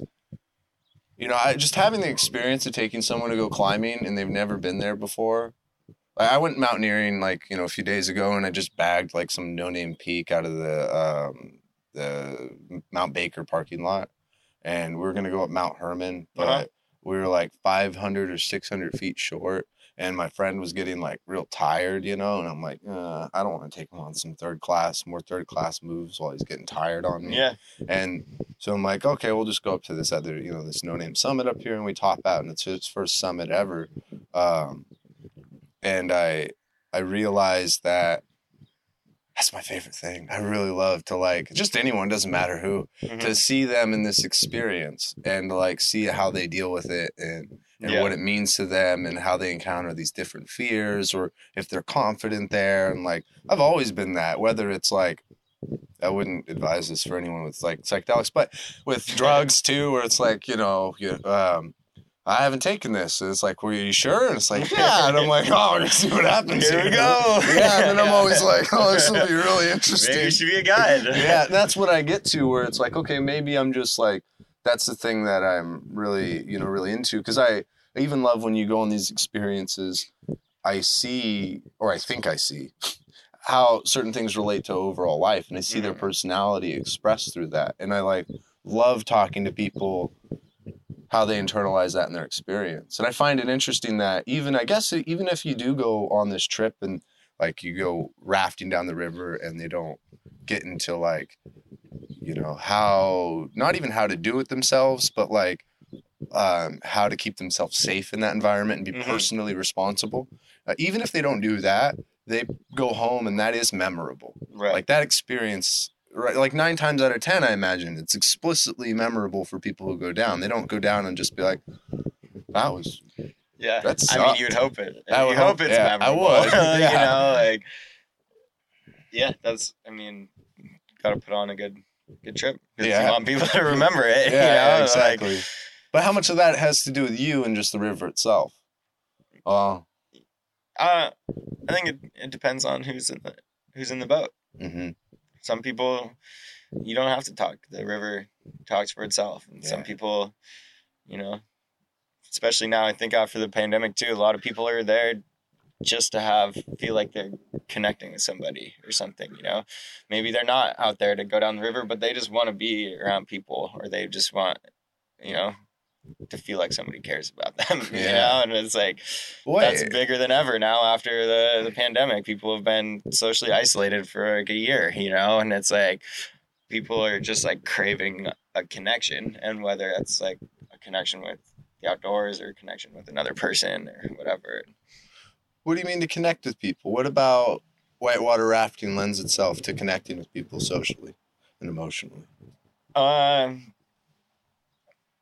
because I mean, you're you're in a boat with other people, like whether you're there with family or we put you in a boat with another group, or just as the guide connecting with your guide, you know, and like from the moment somebody shows up to run our trip, and it's like, like welcome, you know, like thanks for coming out with us, and like they're like, oh wow, these people like actually care about us, and hmm you know, I think that, that makes people feel good, like. Is it the same kind of relationship that you would have? This is a little bit hyperbolic, but I'm just being serious about this. Is it the same kind of relationship you would have in like a like a, a party on an adventure? Like even though that you're a guided experience and stuff, like Mhm. you're going to go do something that is out of their element and you're really a part of something, like you're a community. mhm. Does it really feel like that? Like your social relationships, do they feel different in that environment because of the experience itself? Or is it the same as going to a bar? Um, no, I think it it's different for sure. It's like you know, like if you're going backcountry skiing or if you're going whitewater kayaking or something, and you have like your crew, and you're like, it's it's definitely a different social dynamic because you're with, like you know that your friends have your back and that they know that you're there for them as well, you know, and like you need to trust that they're making good decisions, and so there's definitely a, a different dynamic there. Could you get that dynamic outside of like not just whitewater rafting, but your outdoor adventure sports? yeah i mean i think that's people get that dynamic from anything maybe it is just going to the bars with your friends maybe that's the extent of it for some people and like, it's kind of a, this perspective thing you know like maybe for us it's going out into the backcountry and that's where you get that connection with people but for some people that aren't into that maybe it is maybe it's going shopping maybe it's going to the bar Mhm. you know What if though going to the bar and going shopping was had an overlap with other kinds of experiences, Mhm. not whitewater rafting, right? But like, what what if you could you could put certain kinds of experiences into little um, containers, hmm and that some experiences would share the same container, Yeah. Like I think about that with drugs a lot in terms of running and stuff. And I know you get like the endocannabinoids from from running um, with like weed, but like um, when I run a lot, my my desire to smoke weed goes down a lot. Yeah. And it's interesting because I'm just someone who has a natural tendency to smoke weed. Like I really like to get high. Like that's just like you know, and like, but I find that weird sometimes. Sometimes I feel you know with siblings that have addiction issues and dependencies and like meth and stuff. It's like what's the difference between me and that you know and, and also me in the past like what's the different what's overuse and where do i draw these lines and all this other stuff but when i when i go running like i i feel like well i don't it's not conceptual i just notice that i don't use weed as much Yeah. and um but maybe i get the same similar feelings that i do Mm-hmm. you know, from those experiences. And I've had someone in rock climbing, this is fully anecdotal, I'm not saying mushrooms is rock climbing, but he's like, yeah, I used to like take mushrooms a lot. And like, it's Bryan Burdo, and he set a lot of routes out in Mazama. Um, Huh. And he's like, yeah, ever since I've been going climbing, though, I just don't really have like a desire for psychedelic experiences. And I'm like, oh, really? Wow. And he's like, he- maybe he was looking for something that you know, uh, and psychedelics was an outlet. he's that, doing but then he found a new way to kind of express that need. and a lot of his climbing is, is in first ascents Huh. and i like and i think about it myself because psychedelics is something else as a kid that i was very interested in like i would drink i overdosed when i was a kid on um well i had alcohol poisoning and i overdosed on a bunch of pills and stuff that i took but i was like 12 and that wasn't Mhm. like i want to do all the drugs and die i was like i'm awesome and i can do more than you guys who are like 20 look at Mhm. me and then like that obviously doesn't work in a kayaking sense that could get me killed Yeah. but if you regulate it that can help me push myself a little you know what i mean push Yeah. myself to greatness maybe in something right but in drugs like it's gonna kill me or something deadly it's more likely to kill me right um, but it might be useful somewhere else yeah. a little bit regulated so um, it didn't work for me there because those people left me in a ditch Yeah. so I confronted the risk. I went overboard in my risk. This is how I'm starting to see it. Um, and when I was in peril, no one was there to save me Right. because, and the only person that was was someone who was doing volleyball. Hmm. You know, at the some other game that was unrelated to what I was doing. Um, and those weren't the people that I wanted to be around. Right. Um, damn, I forgot. what I yeah. Yeah. You gotta. I mean, same idea of like going out on the river in the mountains. Like you gotta have your crew. Mhm.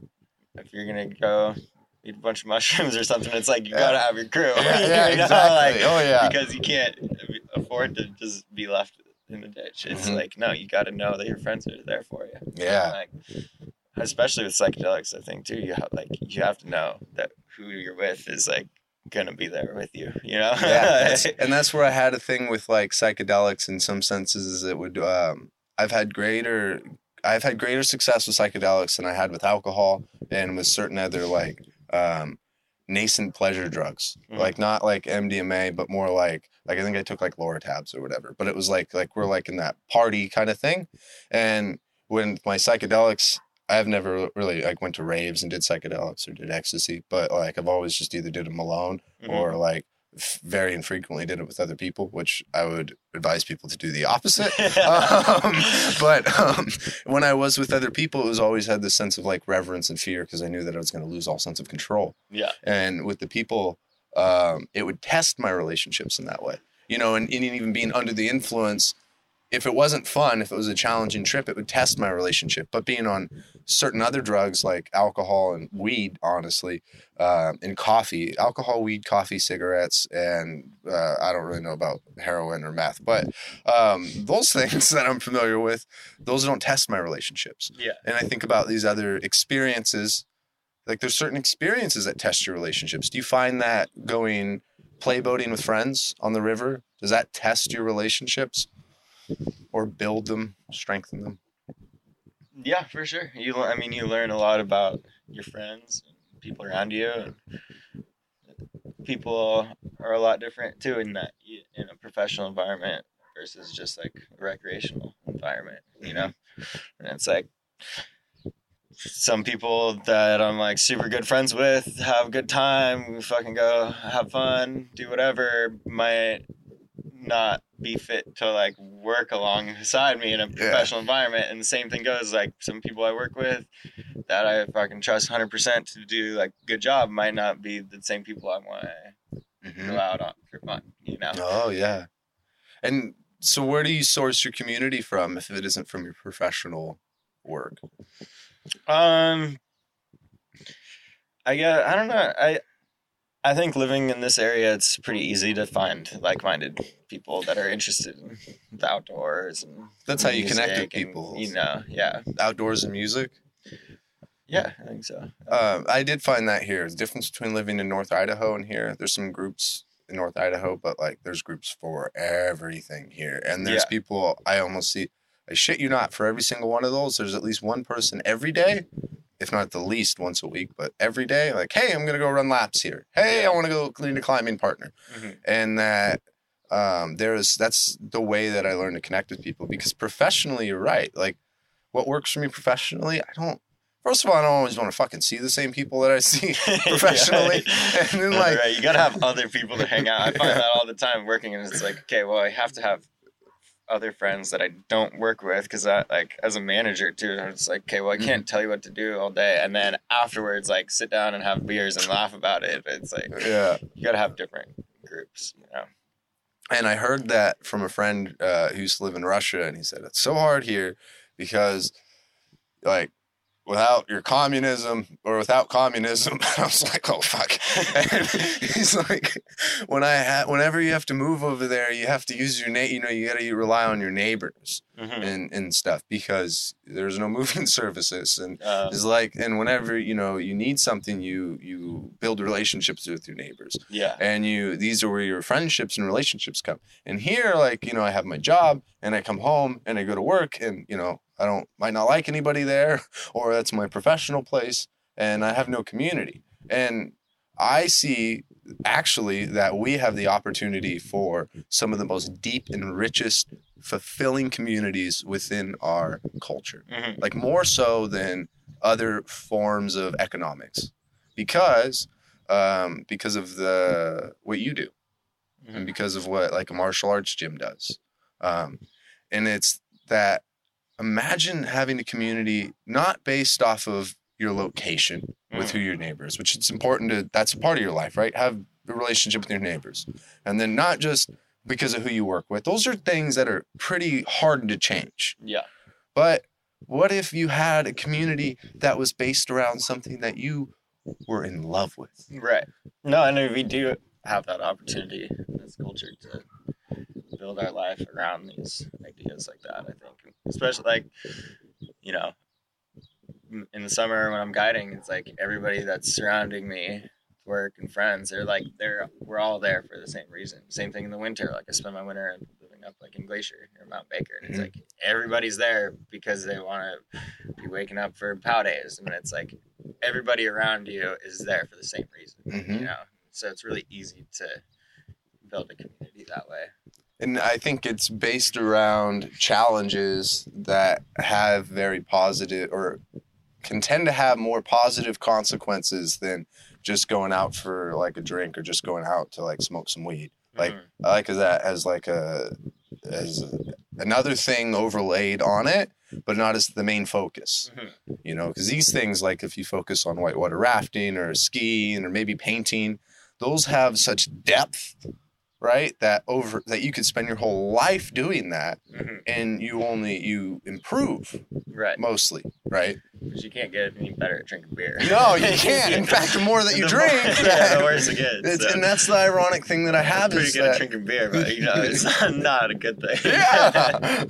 and it's like, you know, the less you move, the less you can move and, Yeah. and stuff like that. And that's where I think it's not just intrinsic to our society. I think it's a reflection of the human predicament of com- of the persuasion of comfort, you know, and the and the risk and the risk that's that's in front of us. And that's what I was meaning by like earlier that we're like we're, we have all this maternal like um our society is heavily influenced by like this maternal kind of uh, personality or this or you know femininity and not in terms of having to do with i'm not talking about women or any of that i'm talking about like comfort and and kindness and compassion and there i'm not saying with the dichotomy of you know of pain and suffering and hatred but like It's well, actually, yeah, to be honest with you, and is to deal with those things that you don't want to deal with, which is like Mhm. type two fun. Like if we were to really say that, like our whole society is based off of you know that that comfort, safety, and security,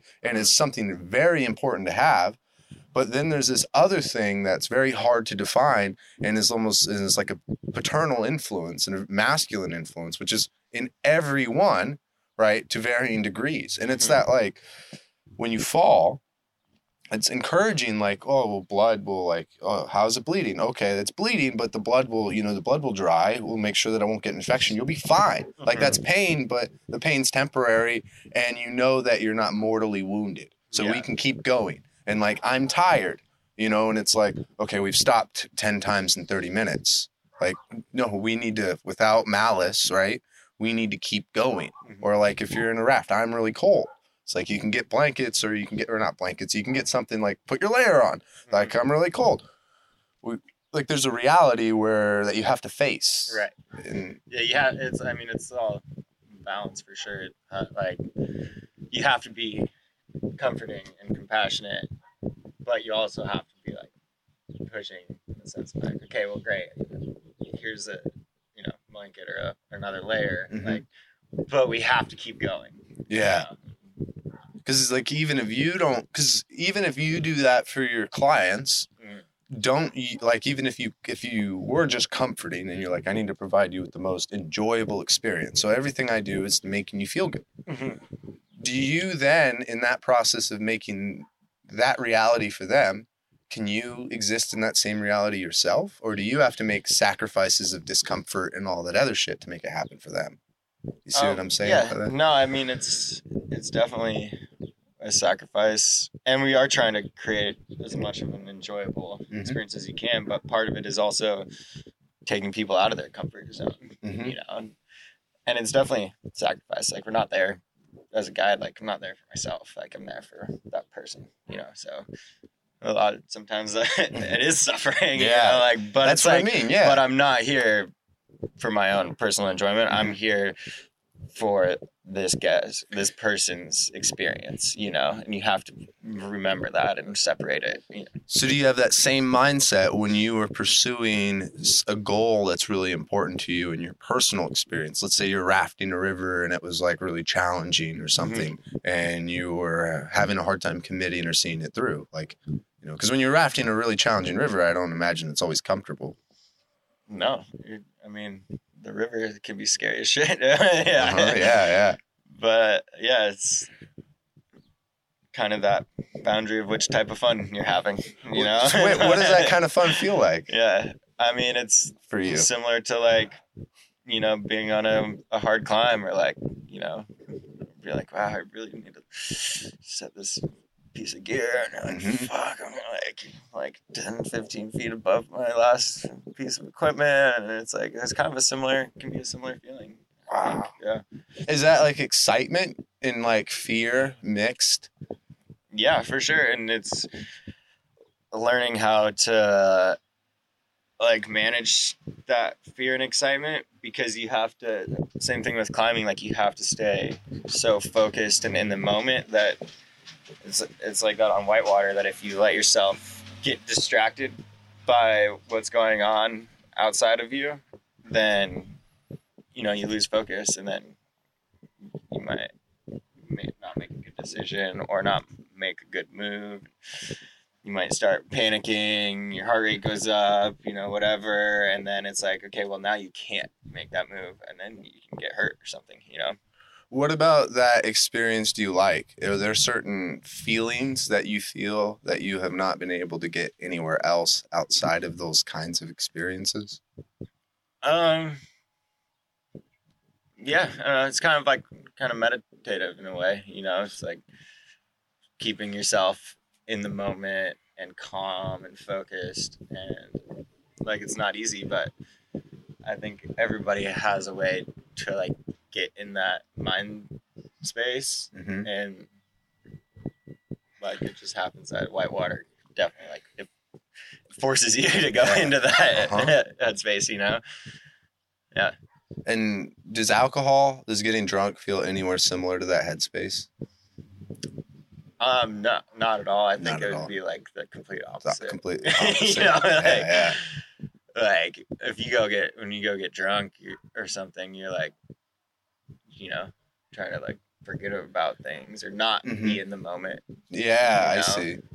See, I always wondered with because you have like the chatter in your mind or the distracting thoughts, Mhm. right? That like pull you away from the moment, and um, I always wondered why I was so disturbed by being in the moment, Mhm.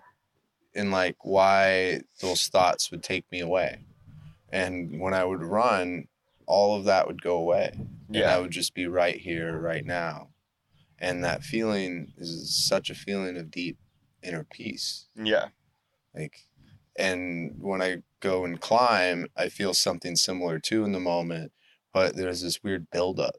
Because, like, running, there isn't this buildup. It's like this long, sustained, and over time, left foot, right foot, right? hmm over time you drop into this place of timelessness to where I can run for five hours, but for some reason it's like no music, nothing. Not because I'm trying to, it's just because it's too much fucking chatter sometimes.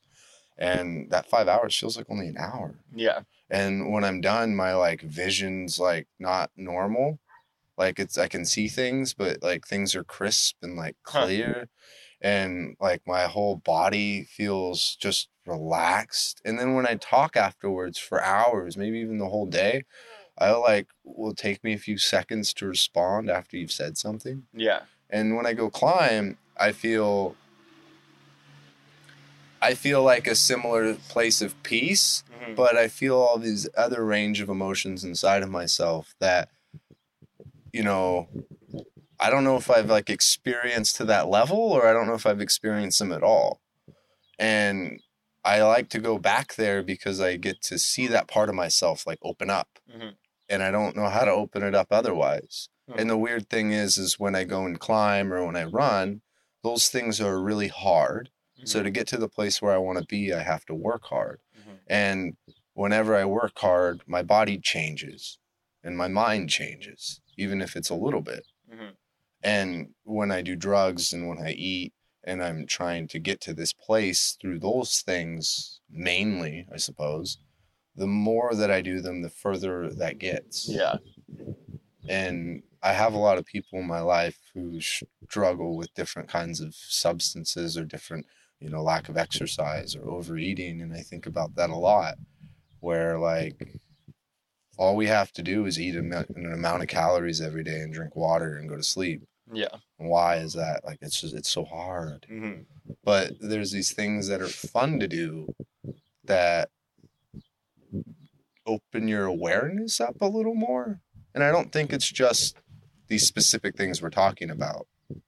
There seems to be other things. Like I, or you know, with drawing, to draw, you have to. Um, you learn that we don't see place see things as they are, right? Like if you if you see something close up, it's large, and if mm-hmm. you see something far away, it's small. right, So if you draw something large and low on the page, it is close up. It actually is. And if you draw something small and high on the page, it's far away. right, And if you draw diagonal lines going towards each other to a point, you know, higher up on the page, it looks like it's going depth. right, And you realize that um, you get an awareness or of how the world works and Mhm. its shapes.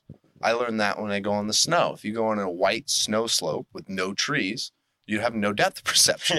and what looks like it's not that far is really, really far. yeah, And I like, I'm like, whoa, I got to experience an optical illusion physically because this Mount St. Helens doesn't look that fucking tall. but it goes on forever. yeah, Um, and we talked about that something similar with fluid dynamics hmm about how kayaking or whitewater rafting seems like a way to physically feel fluid dynamics.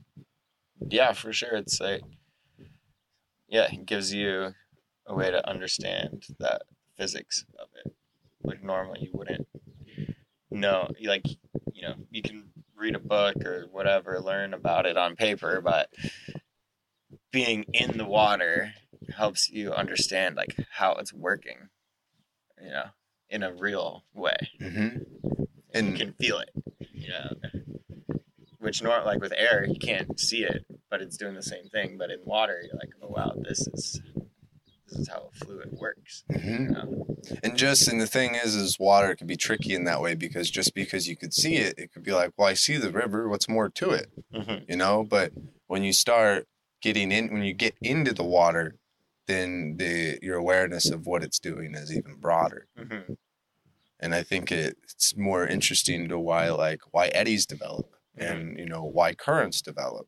And it's like, which I think theory is important, but from that perspective, it's like this is why we need to um, protect the forests because when trees don't go in the river, then there's what there's no river bends, and then there's also no snags or whatever for the fish to hide under. Mhm. So then, you know, the fish species go, the fish go down, the water temperature goes up, and all these other things, and like that could that's just like meaningless abstract information until you find somewhere like I like to raft this river, and I look like I look forward to rafting in spring. Like I wait and I wait. Like I mean, I know people who wait for the winter to Yeah. come, and how much snow falls actually means something.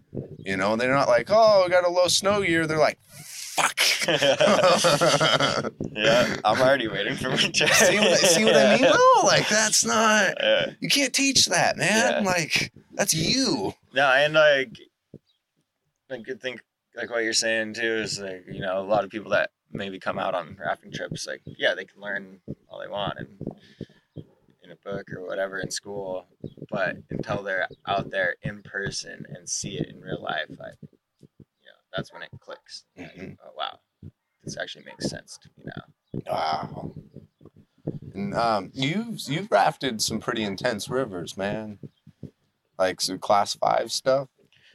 Um, not really like rafting cra- Uh-huh. class five, but kayaking. I'll go or kayaking class five. How's occasionally. that like? What's that experience like? Um, kind of similar to like you're saying with like climbing. Like you, you just have to be there in the moment. Is that like a high consequence thing where if you fall, like no falls or can't fall out kind of deal? Yeah, class five is the classification system with rivers is more about consequences than it is anything else. Mhm. Um, so once you're in class four or five whitewater, it's yeah very high consequence. So the moment you get out of that headspace, you could things can go wrong very fast. You know? It's like a no fault zone. How much of that has to do with your headspace? Like your ability to make it out safely has to do with your headspace or just chance? Oh no, for sure, it definitely has to do with your It's headspace. headspace. Yeah. Wow. like you have to have the skills or whatever muscle memory so that you know you don't you don't want to be thinking about like the paddle stroke you're taking you know like you don't want to have to think about how you're taking the stroke you just do it and Just like a like guitarist. analyzing everything around you in like slow motion and it's just like it's happening but there's no time to be like how do i you know make this move like you just kind of do it and like Full commitment. y- yeah, it's very committing for sure. You, I realize like the rivers don't stop either. It's not like skiing where it's like you get to a cliff and you like, she's just like, oh, I need, I'm gonna stop. You know, like in, in a river in a big rapid, like you're just going. Like, you know, like it's it's not. You have to catch an eddy to stop Uh-huh. a river. Like the the water's it's very different from other sports in that like you know biking the ground staying still you're moving across the ground Yeah. skiing you're go moving across the ground like when you're on the river the ground is moving with you Uh-huh. you know so it's like Wow. Well, and so the four or five is continual rapids with little eddies, with not many eddies, right? If any at all.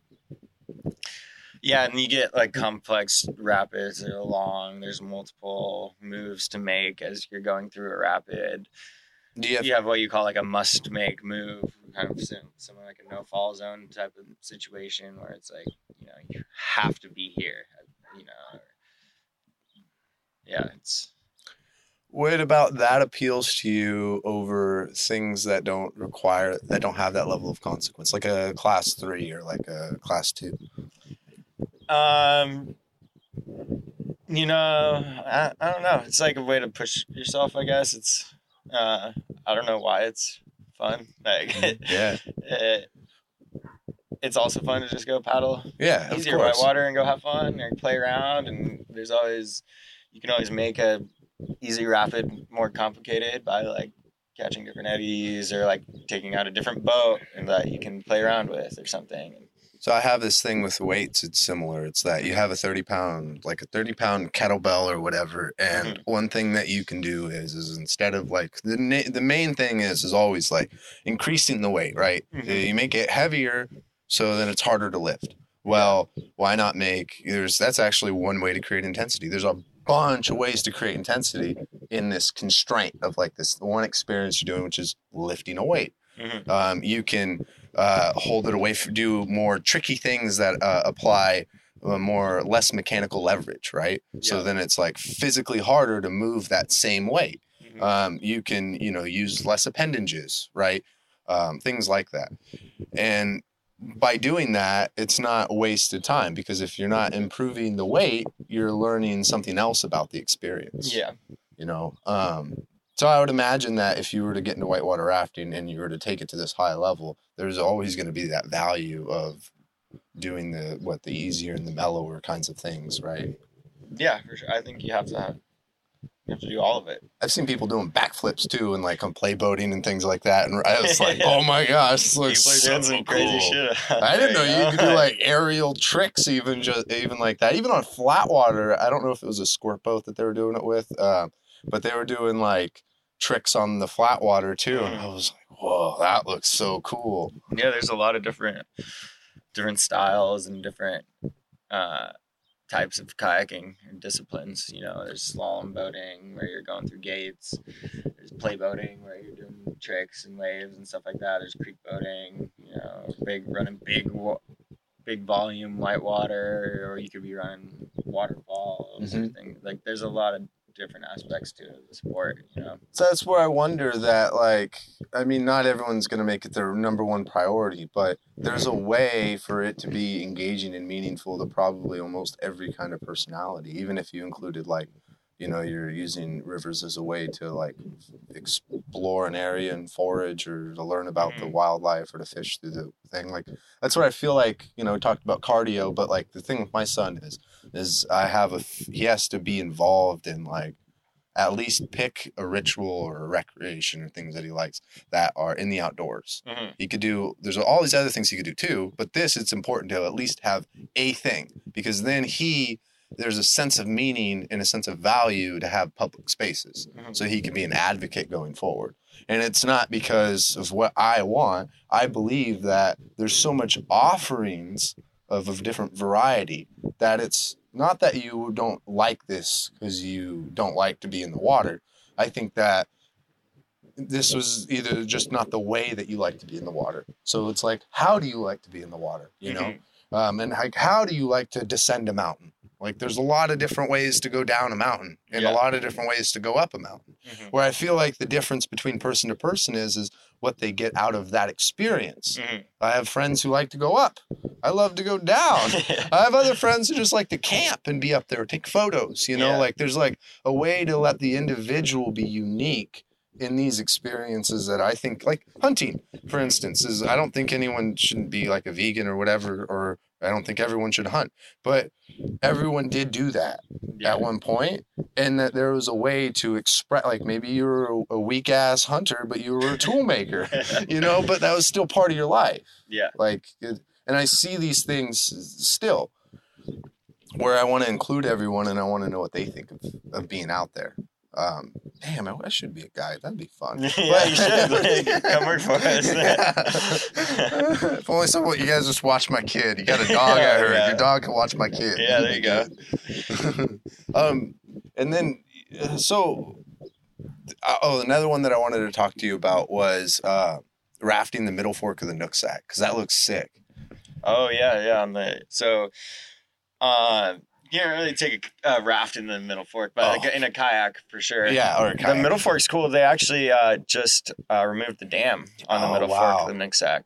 That's really uh, cool. which is really cool. Yeah, Does that mean that it opens up a lot more boating in that area, or just changes the flows? the boating is gonna be the same, but it uh, opens up um, spawning grounds for salmon upriver. oh, it does. So Yeah. that's a big place That's why they for. pulled it out. Yeah. Oh, So it's kind of kind of interesting. So they used to have the mill in downtown Bellingham, hmm and they had a pipe coming down from Lake Whatcom that they were generating hydropower with, and then to replenish the water from the lake, they blasted a hole through the mountain and were diverting water from the middle fork of the Nooksack to then dump water into the lake because they were pumping it down to power the mill. I didn't know they were and, doing that. And so Whoa. it it's been out of commission for you know a long time now. So they finally removed the dam, uh, which is is really huge for fish. And Mhm. That's the big reason is for fish. That's So, great. Mhm. And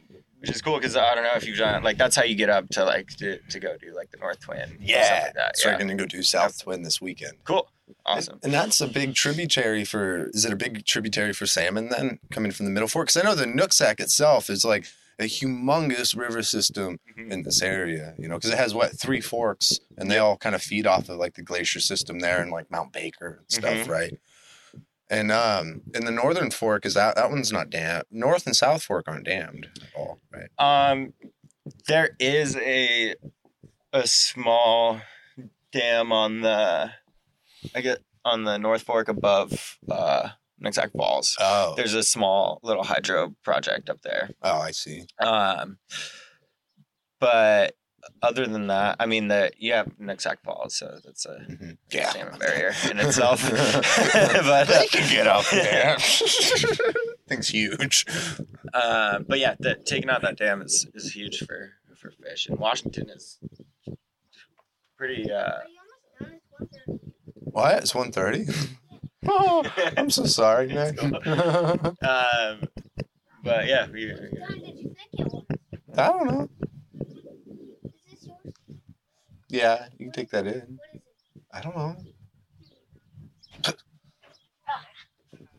It's the kettle.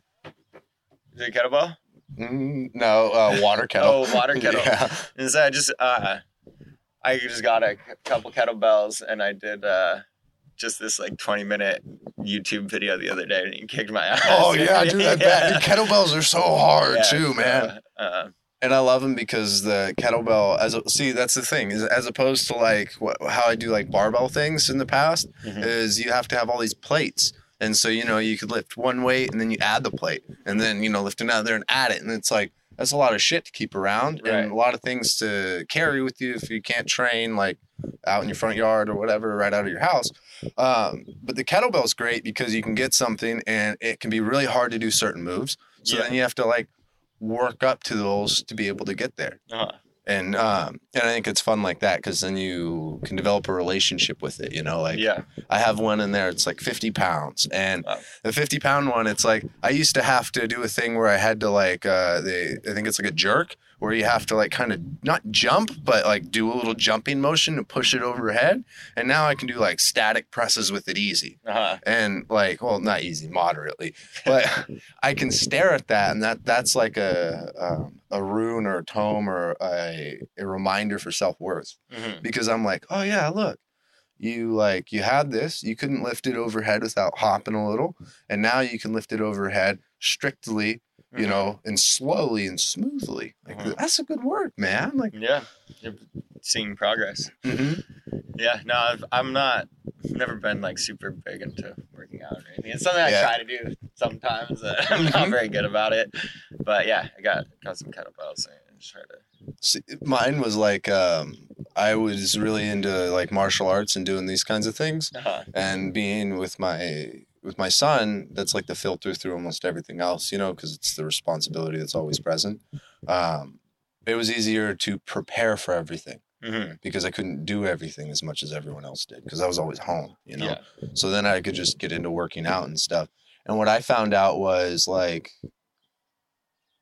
do you like to work out? Like did you did you have fun when you did the kettlebell?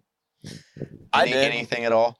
What? Any kind of fun? I had fun doing it. Yeah, because okay. I mean, because I want to do it. I want to Mhm. get into it more. But Did you feel did you feel good when it was over?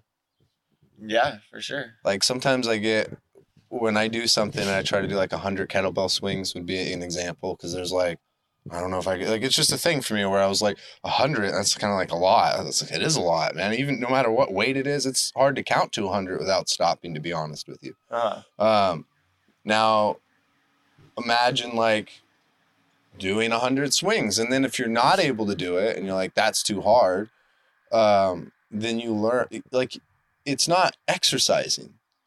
It's it's like you're, it's self improvement and learning expectation. Because then you learn like if you couldn't do a hundred and you did fifty, and it's like, oh, I hold myself to too high of a standard mm, right? I have to dial this back. And then you do, you know, you might do a hundred and you're like, I'm really sore. Oh, I pushed myself too hard. Like there's uh, exercise is uh just like doing these rafting experiences and stuff. It gets you familiar with a certain part of yourself. mhm, And I think the fitness, like, because fitness used to be my goal, um, but it isn't for mhm. me. Um, fitness is just a consequence or a symptom of my behavior Yeah. and the exercise in and of itself it fulfills something else in me in that way and it sounds really like i don't know hopefully not pretentious but it just makes me feel really good it mhm. helps me with my like anger or my frustration or sadness Yeah. um, That's a, a outlet. yeah it, really it- like a, healthy outlet. Yeah. Maybe some to some people it's healthy, maybe not for other people. You know, that's what like- I found out though, because I got injured and I was crying because I couldn't use my body in that way, and I was like, I'm gonna have to rehab these body parts, and then I'm gonna have to get back to where I was, and I was like, oh, I just became so attached with my identity Mhm. that now I have a little dysfunction, right? Mhm. Like, and it's like I miss a workout or I like, and I'm like, ah, today's not going to be a good day. And it's like, well, that didn't matter 10 years ago. Right. Why does it matter now, man? You know, um, the, yeah, I saw you a video of you kayaking. I thought it was the Middle Fork, but you were kayaking like this little box canyon. Yeah, yeah. That's uh, yeah. That's on the middle fork. That, so when you're rafting these rivers, you're getting to the places where a lot of people don't you don't see except from that perspective, right? Yeah, definitely. Some of these places you can only access by a boat, or by the water, and it's like you get to, yeah, you get to see the world in a, a lot different way than you could if you couldn't access it by the river. So And another thing that just in closing that I forgot and I really realized about your familiarity with the river and it having a sense of meaning. 'Cause I kind of like glossed over that, but it's a real thing because we we so we live like in uh, Skagit or Whatcom County, right? And there's um there's the what the Sauk. Uh, what rivers do you run here recreationally? Um, recreationally, well, so as far as commercially guiding, we run the Skagit, uh, the Sauk, the Skykomish, and the Snoqualmie. Mhm. And uh, recreationally, I spend a lot of time on the Nooksack, um, paddle the Cascade. Um, yeah, that's that's mostly where I. Have you developed a favorite or a uh, one that you really like that you look forward to? Um, yeah, I mean, there's there's just so many so many rivers. I look forward to kayaking all the time. See, yeah. and, and and every river is different. There's you know so is there a time of year that you look forward to to run those rivers? um, springtime here is big. Washington's cool because we have kind of two runoffs because we get so much rain in the fall that all the rivers come back up. Where a lot of places you only get kind of your spring melt off from the snow. Um, so you can run run rivers most of the year around here, which is really cool. Do you think you're in the minority or in the majority of of people in the state who have just even been on the river, even once? Um, You know what I mean? Have most people had at least that experience? You know. I think it, it's becoming more popular for sure, and I think in this region, people are pretty outdoor focused. Mhm. But all in all, I think it's more of a, a minority of a thing of a way to, you know, enjoy the outdoors. it amazes me because on a yearly basis and perhaps even on a monthly basis Mhm. for those spring and fall you develop a familiarity with those river systems Mhm. because of what you like to do, even just out, even just recreationally, right, for fun. Mhm. That um, people, most people, may never experience with anything else other than their home and their place of work. Mhm. And that's not to denigrate anybody, but to look at the opportunity that we actually all have. Mhm. And what's more is with the proper training and guidance going into it, for everyone at one point, one day, those are all open and public. Mhm. I think about that with climbing all the time. There's and not like I said with the training and things like that, and reverence, like even hunting. Like it's a permit and just go the fuck out to public grounds. Like what? And Yeah. like climbing, it's like buy a book. You don't even gotta buy a book. You can go on download a free app. You don't even gotta download Mountain Project. You could you could research online. You could just walk up and see bolts and be like. "Hey, You don't have to ask anyone's. Uh, yeah. we don't have to ask anyone's permission. You don't have to like nothing. And people are sometimes are like, oh, but it's like it's an experience that is not made for you. Mhm. Like the river didn't make itself for you. I know people clear clear shit out of the way, the um, like blowdowns and stuff, but the rock didn't make itself for you. I know people Right. trundle things for safety, but it's, it's- just there. and yeah, and it's not like Yeah, it's, it's not selling you an experience. If you go down this, you're going to develop your personality. It's like here's a river. If you you might die or you might live. You need to. It's up to you to make this situation safe and to mitigate risk. And the Mhm. same for the mountains. Same for ultra running. All that other shit. Mhm. It's so different than this consumer society, and I think it's something that is um, is a really positive potential in to complement consumer society. Yeah, I hope sure. because I It's a good way to balance balance uh, people's everyday life. yeah because I think it at least helps, or I would hope that these things bring out characteristics in a person that would help steel them or prepare them for all of the other threatening pressures in life. You know. hmm with real consequences, not Right. like they sold me this or you know what I mean, or like the cake's just too damn good, Becky. like it's like no, my friend fucking died because It's very real. yeah, and honestly, things were becoming less and less real. Mhm. Is there anywhere people could find out more about you? Find out more about me. Yeah, Um. Uh, Or your yeah, I guess you could, um, check out my Instagram, Joshua Cedar. Um, I work with Triad River Tours, and uh, I'm also working with uh, SSI Swiftwater Safety Institute, helping uh, teach swiftwater rescue courses and stuff like that. Uh, but yeah, Do you think anyone could, um, if anyone were to take a Swiftwater course, that anyone of a, yeah, any person could develop those abilities to keep themselves safe and then help other people? oh for sure. I think these types of courses are huge as far as educating people to to do these on their own, to to be safe out there. I just wish someone had, if you offered like one thing, Mhm. right? There's like all these different kinds of rescue things that are tied to fun, like tied to things you do, but also rescue things. If a school could just like, every student has one rescue course, comes Yeah. out with one rescue certification, man. Mhm. It'd be great. Yeah. Thanks, man. Woo! Thank you guys for listening to episode 160 of the Becoming Human podcast. It was awesome to be able to talk to Josh about his experience as a guide on um, whitewater rafter. Growing up with that perspective, it'd be wild to be able to go to a school where you get to, you know, adventure and learn general studies and about the whole world through something you're passionate about. Um, and it's also interesting to me that I find that those things don't fix everything.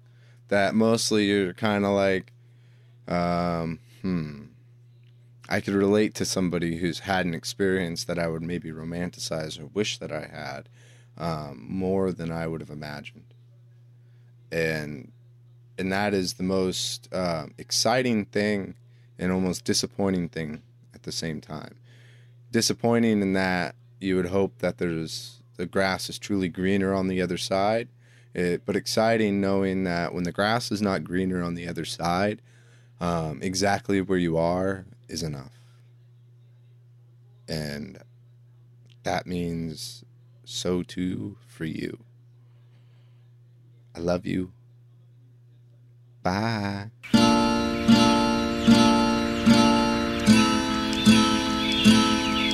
There is a way out of this mess. Just can't think your way out of it. Thought is your enemy. I know, I know. I, I, I, I, I gotta think less. I had a thought, actually. You have to let go. Let go. Let go of what? Let go of you. I mean, think about it. What have you done for you lately? I'm having trouble following you, Lawson. You have to jump in. Jump in back on the scopes? No, in the water. Yeah. The river? Yes, jump in the river. Jump in the river. Jump in the river.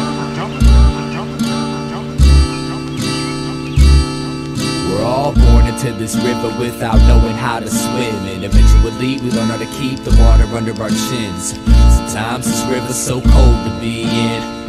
My soul, solidifying my skin. Regardless of how far I see, I never see my travels in. We're carried by the current, being driven by the wind. The scenery we pass will never see again. So we store it up as memories and don't let go of them. We're under a spell, thinking that the river should go straight. We set goals and desire to control our own fate. But all the pain we experience is a result of our expectations. Cause it's the river's nature to twist and turn, the shit can burn. And I know it, I have the same conflict. But I try to sit and flow with this river's natural process. Sometimes when I watch myself flow downstream, I see the beauty of it all. And it feels like a dream. And at that time, I appreciate the river's course. Some call it God, reality, momentum, force. I stare up at the naked moon as she stares down at me. Outside lost boundaries, I'm all I look outward to see. The universe is not something separate from yourself. I know you feel alone, but that's why I'm here to help. I know you feel alone, but just look up at the stars. And everything that is out there is what you really are. We gotta learn to see the beauty in each moment in life. Everyone has different paths, and we're seeking the light. The world is divided between peasants and kings. But the truth is everybody's looking for the same thing. Now I want you to know the role you play's part of the whole. Without you it couldn't be, and I mean that with compassion. So if you ever need anything, I mean anything at all, I'm here for you. All you gotta do is ask, man. I'm here for you. In the same way that you're here for me. Each person is an intricate piece of infinity. I feel like if you could see what I see, then we as humanity could be free. For any self-centered reasons Because existence is interdependent and all's related Connected as different manifestations of one single mind. You ain't isolated from the world even though it feels like that sometimes. I see the hurt when I look into your eyes How you struggle to hold it and keep it bundled inside It tries to throw blade deep in my heart It makes me wanna cry. So I offer you a hand to help you wash away the rainy skies. I'm running out of words but I haven't yet made my message clear. So if none of this makes sense I just want you to know I'm here As a musician, as a friend, as a teacher, as a student. To grow and realize that everything's in constant movement. Each problem that we face is just a part of this movement. It seems hopeless, but if we stick together we'll get through it And return to the essence from which we've been uprooted And wake humanity from these illusions. The second you can look into the sky and see your own reflection You know you're headed in the right direction. The river ride ain't always smooth, but with it I live and everything is perfect just the way it is. We gotta learn to see the beauty in each moment in life. Everyone has different paths and we're seeking the light. The world is divided between peasants and kings. But the truth is everybody's looking for the same thing. Now I want you to know the role you play's part of the whole. Without you it couldn't be, and I mean that with compassion. So if you ever need anything, I mean anything at all, I'm here for you. All you gotta do is ask, man. I'm here for you. All you gotta gotta do is ask, man. I'm ask woman. All you gotta do is ask, man. I'm ask woman. All you gotta do is ask, man. I'm ask woman. All you gotta do is ask, man. I'm ask woman. All you gotta do is ask, man. I'm ask woman. All you gotta do is ask, man. I'm ask woman. All you gotta do is ask, man. I'm ask woman. All you gotta do is ask, man. I'm ask woman. All you gotta do is ask, man. I'm ask woman. All you gotta do is ask, man. I'm ask woman. All you got is all you got is when I'm. All you got all you got.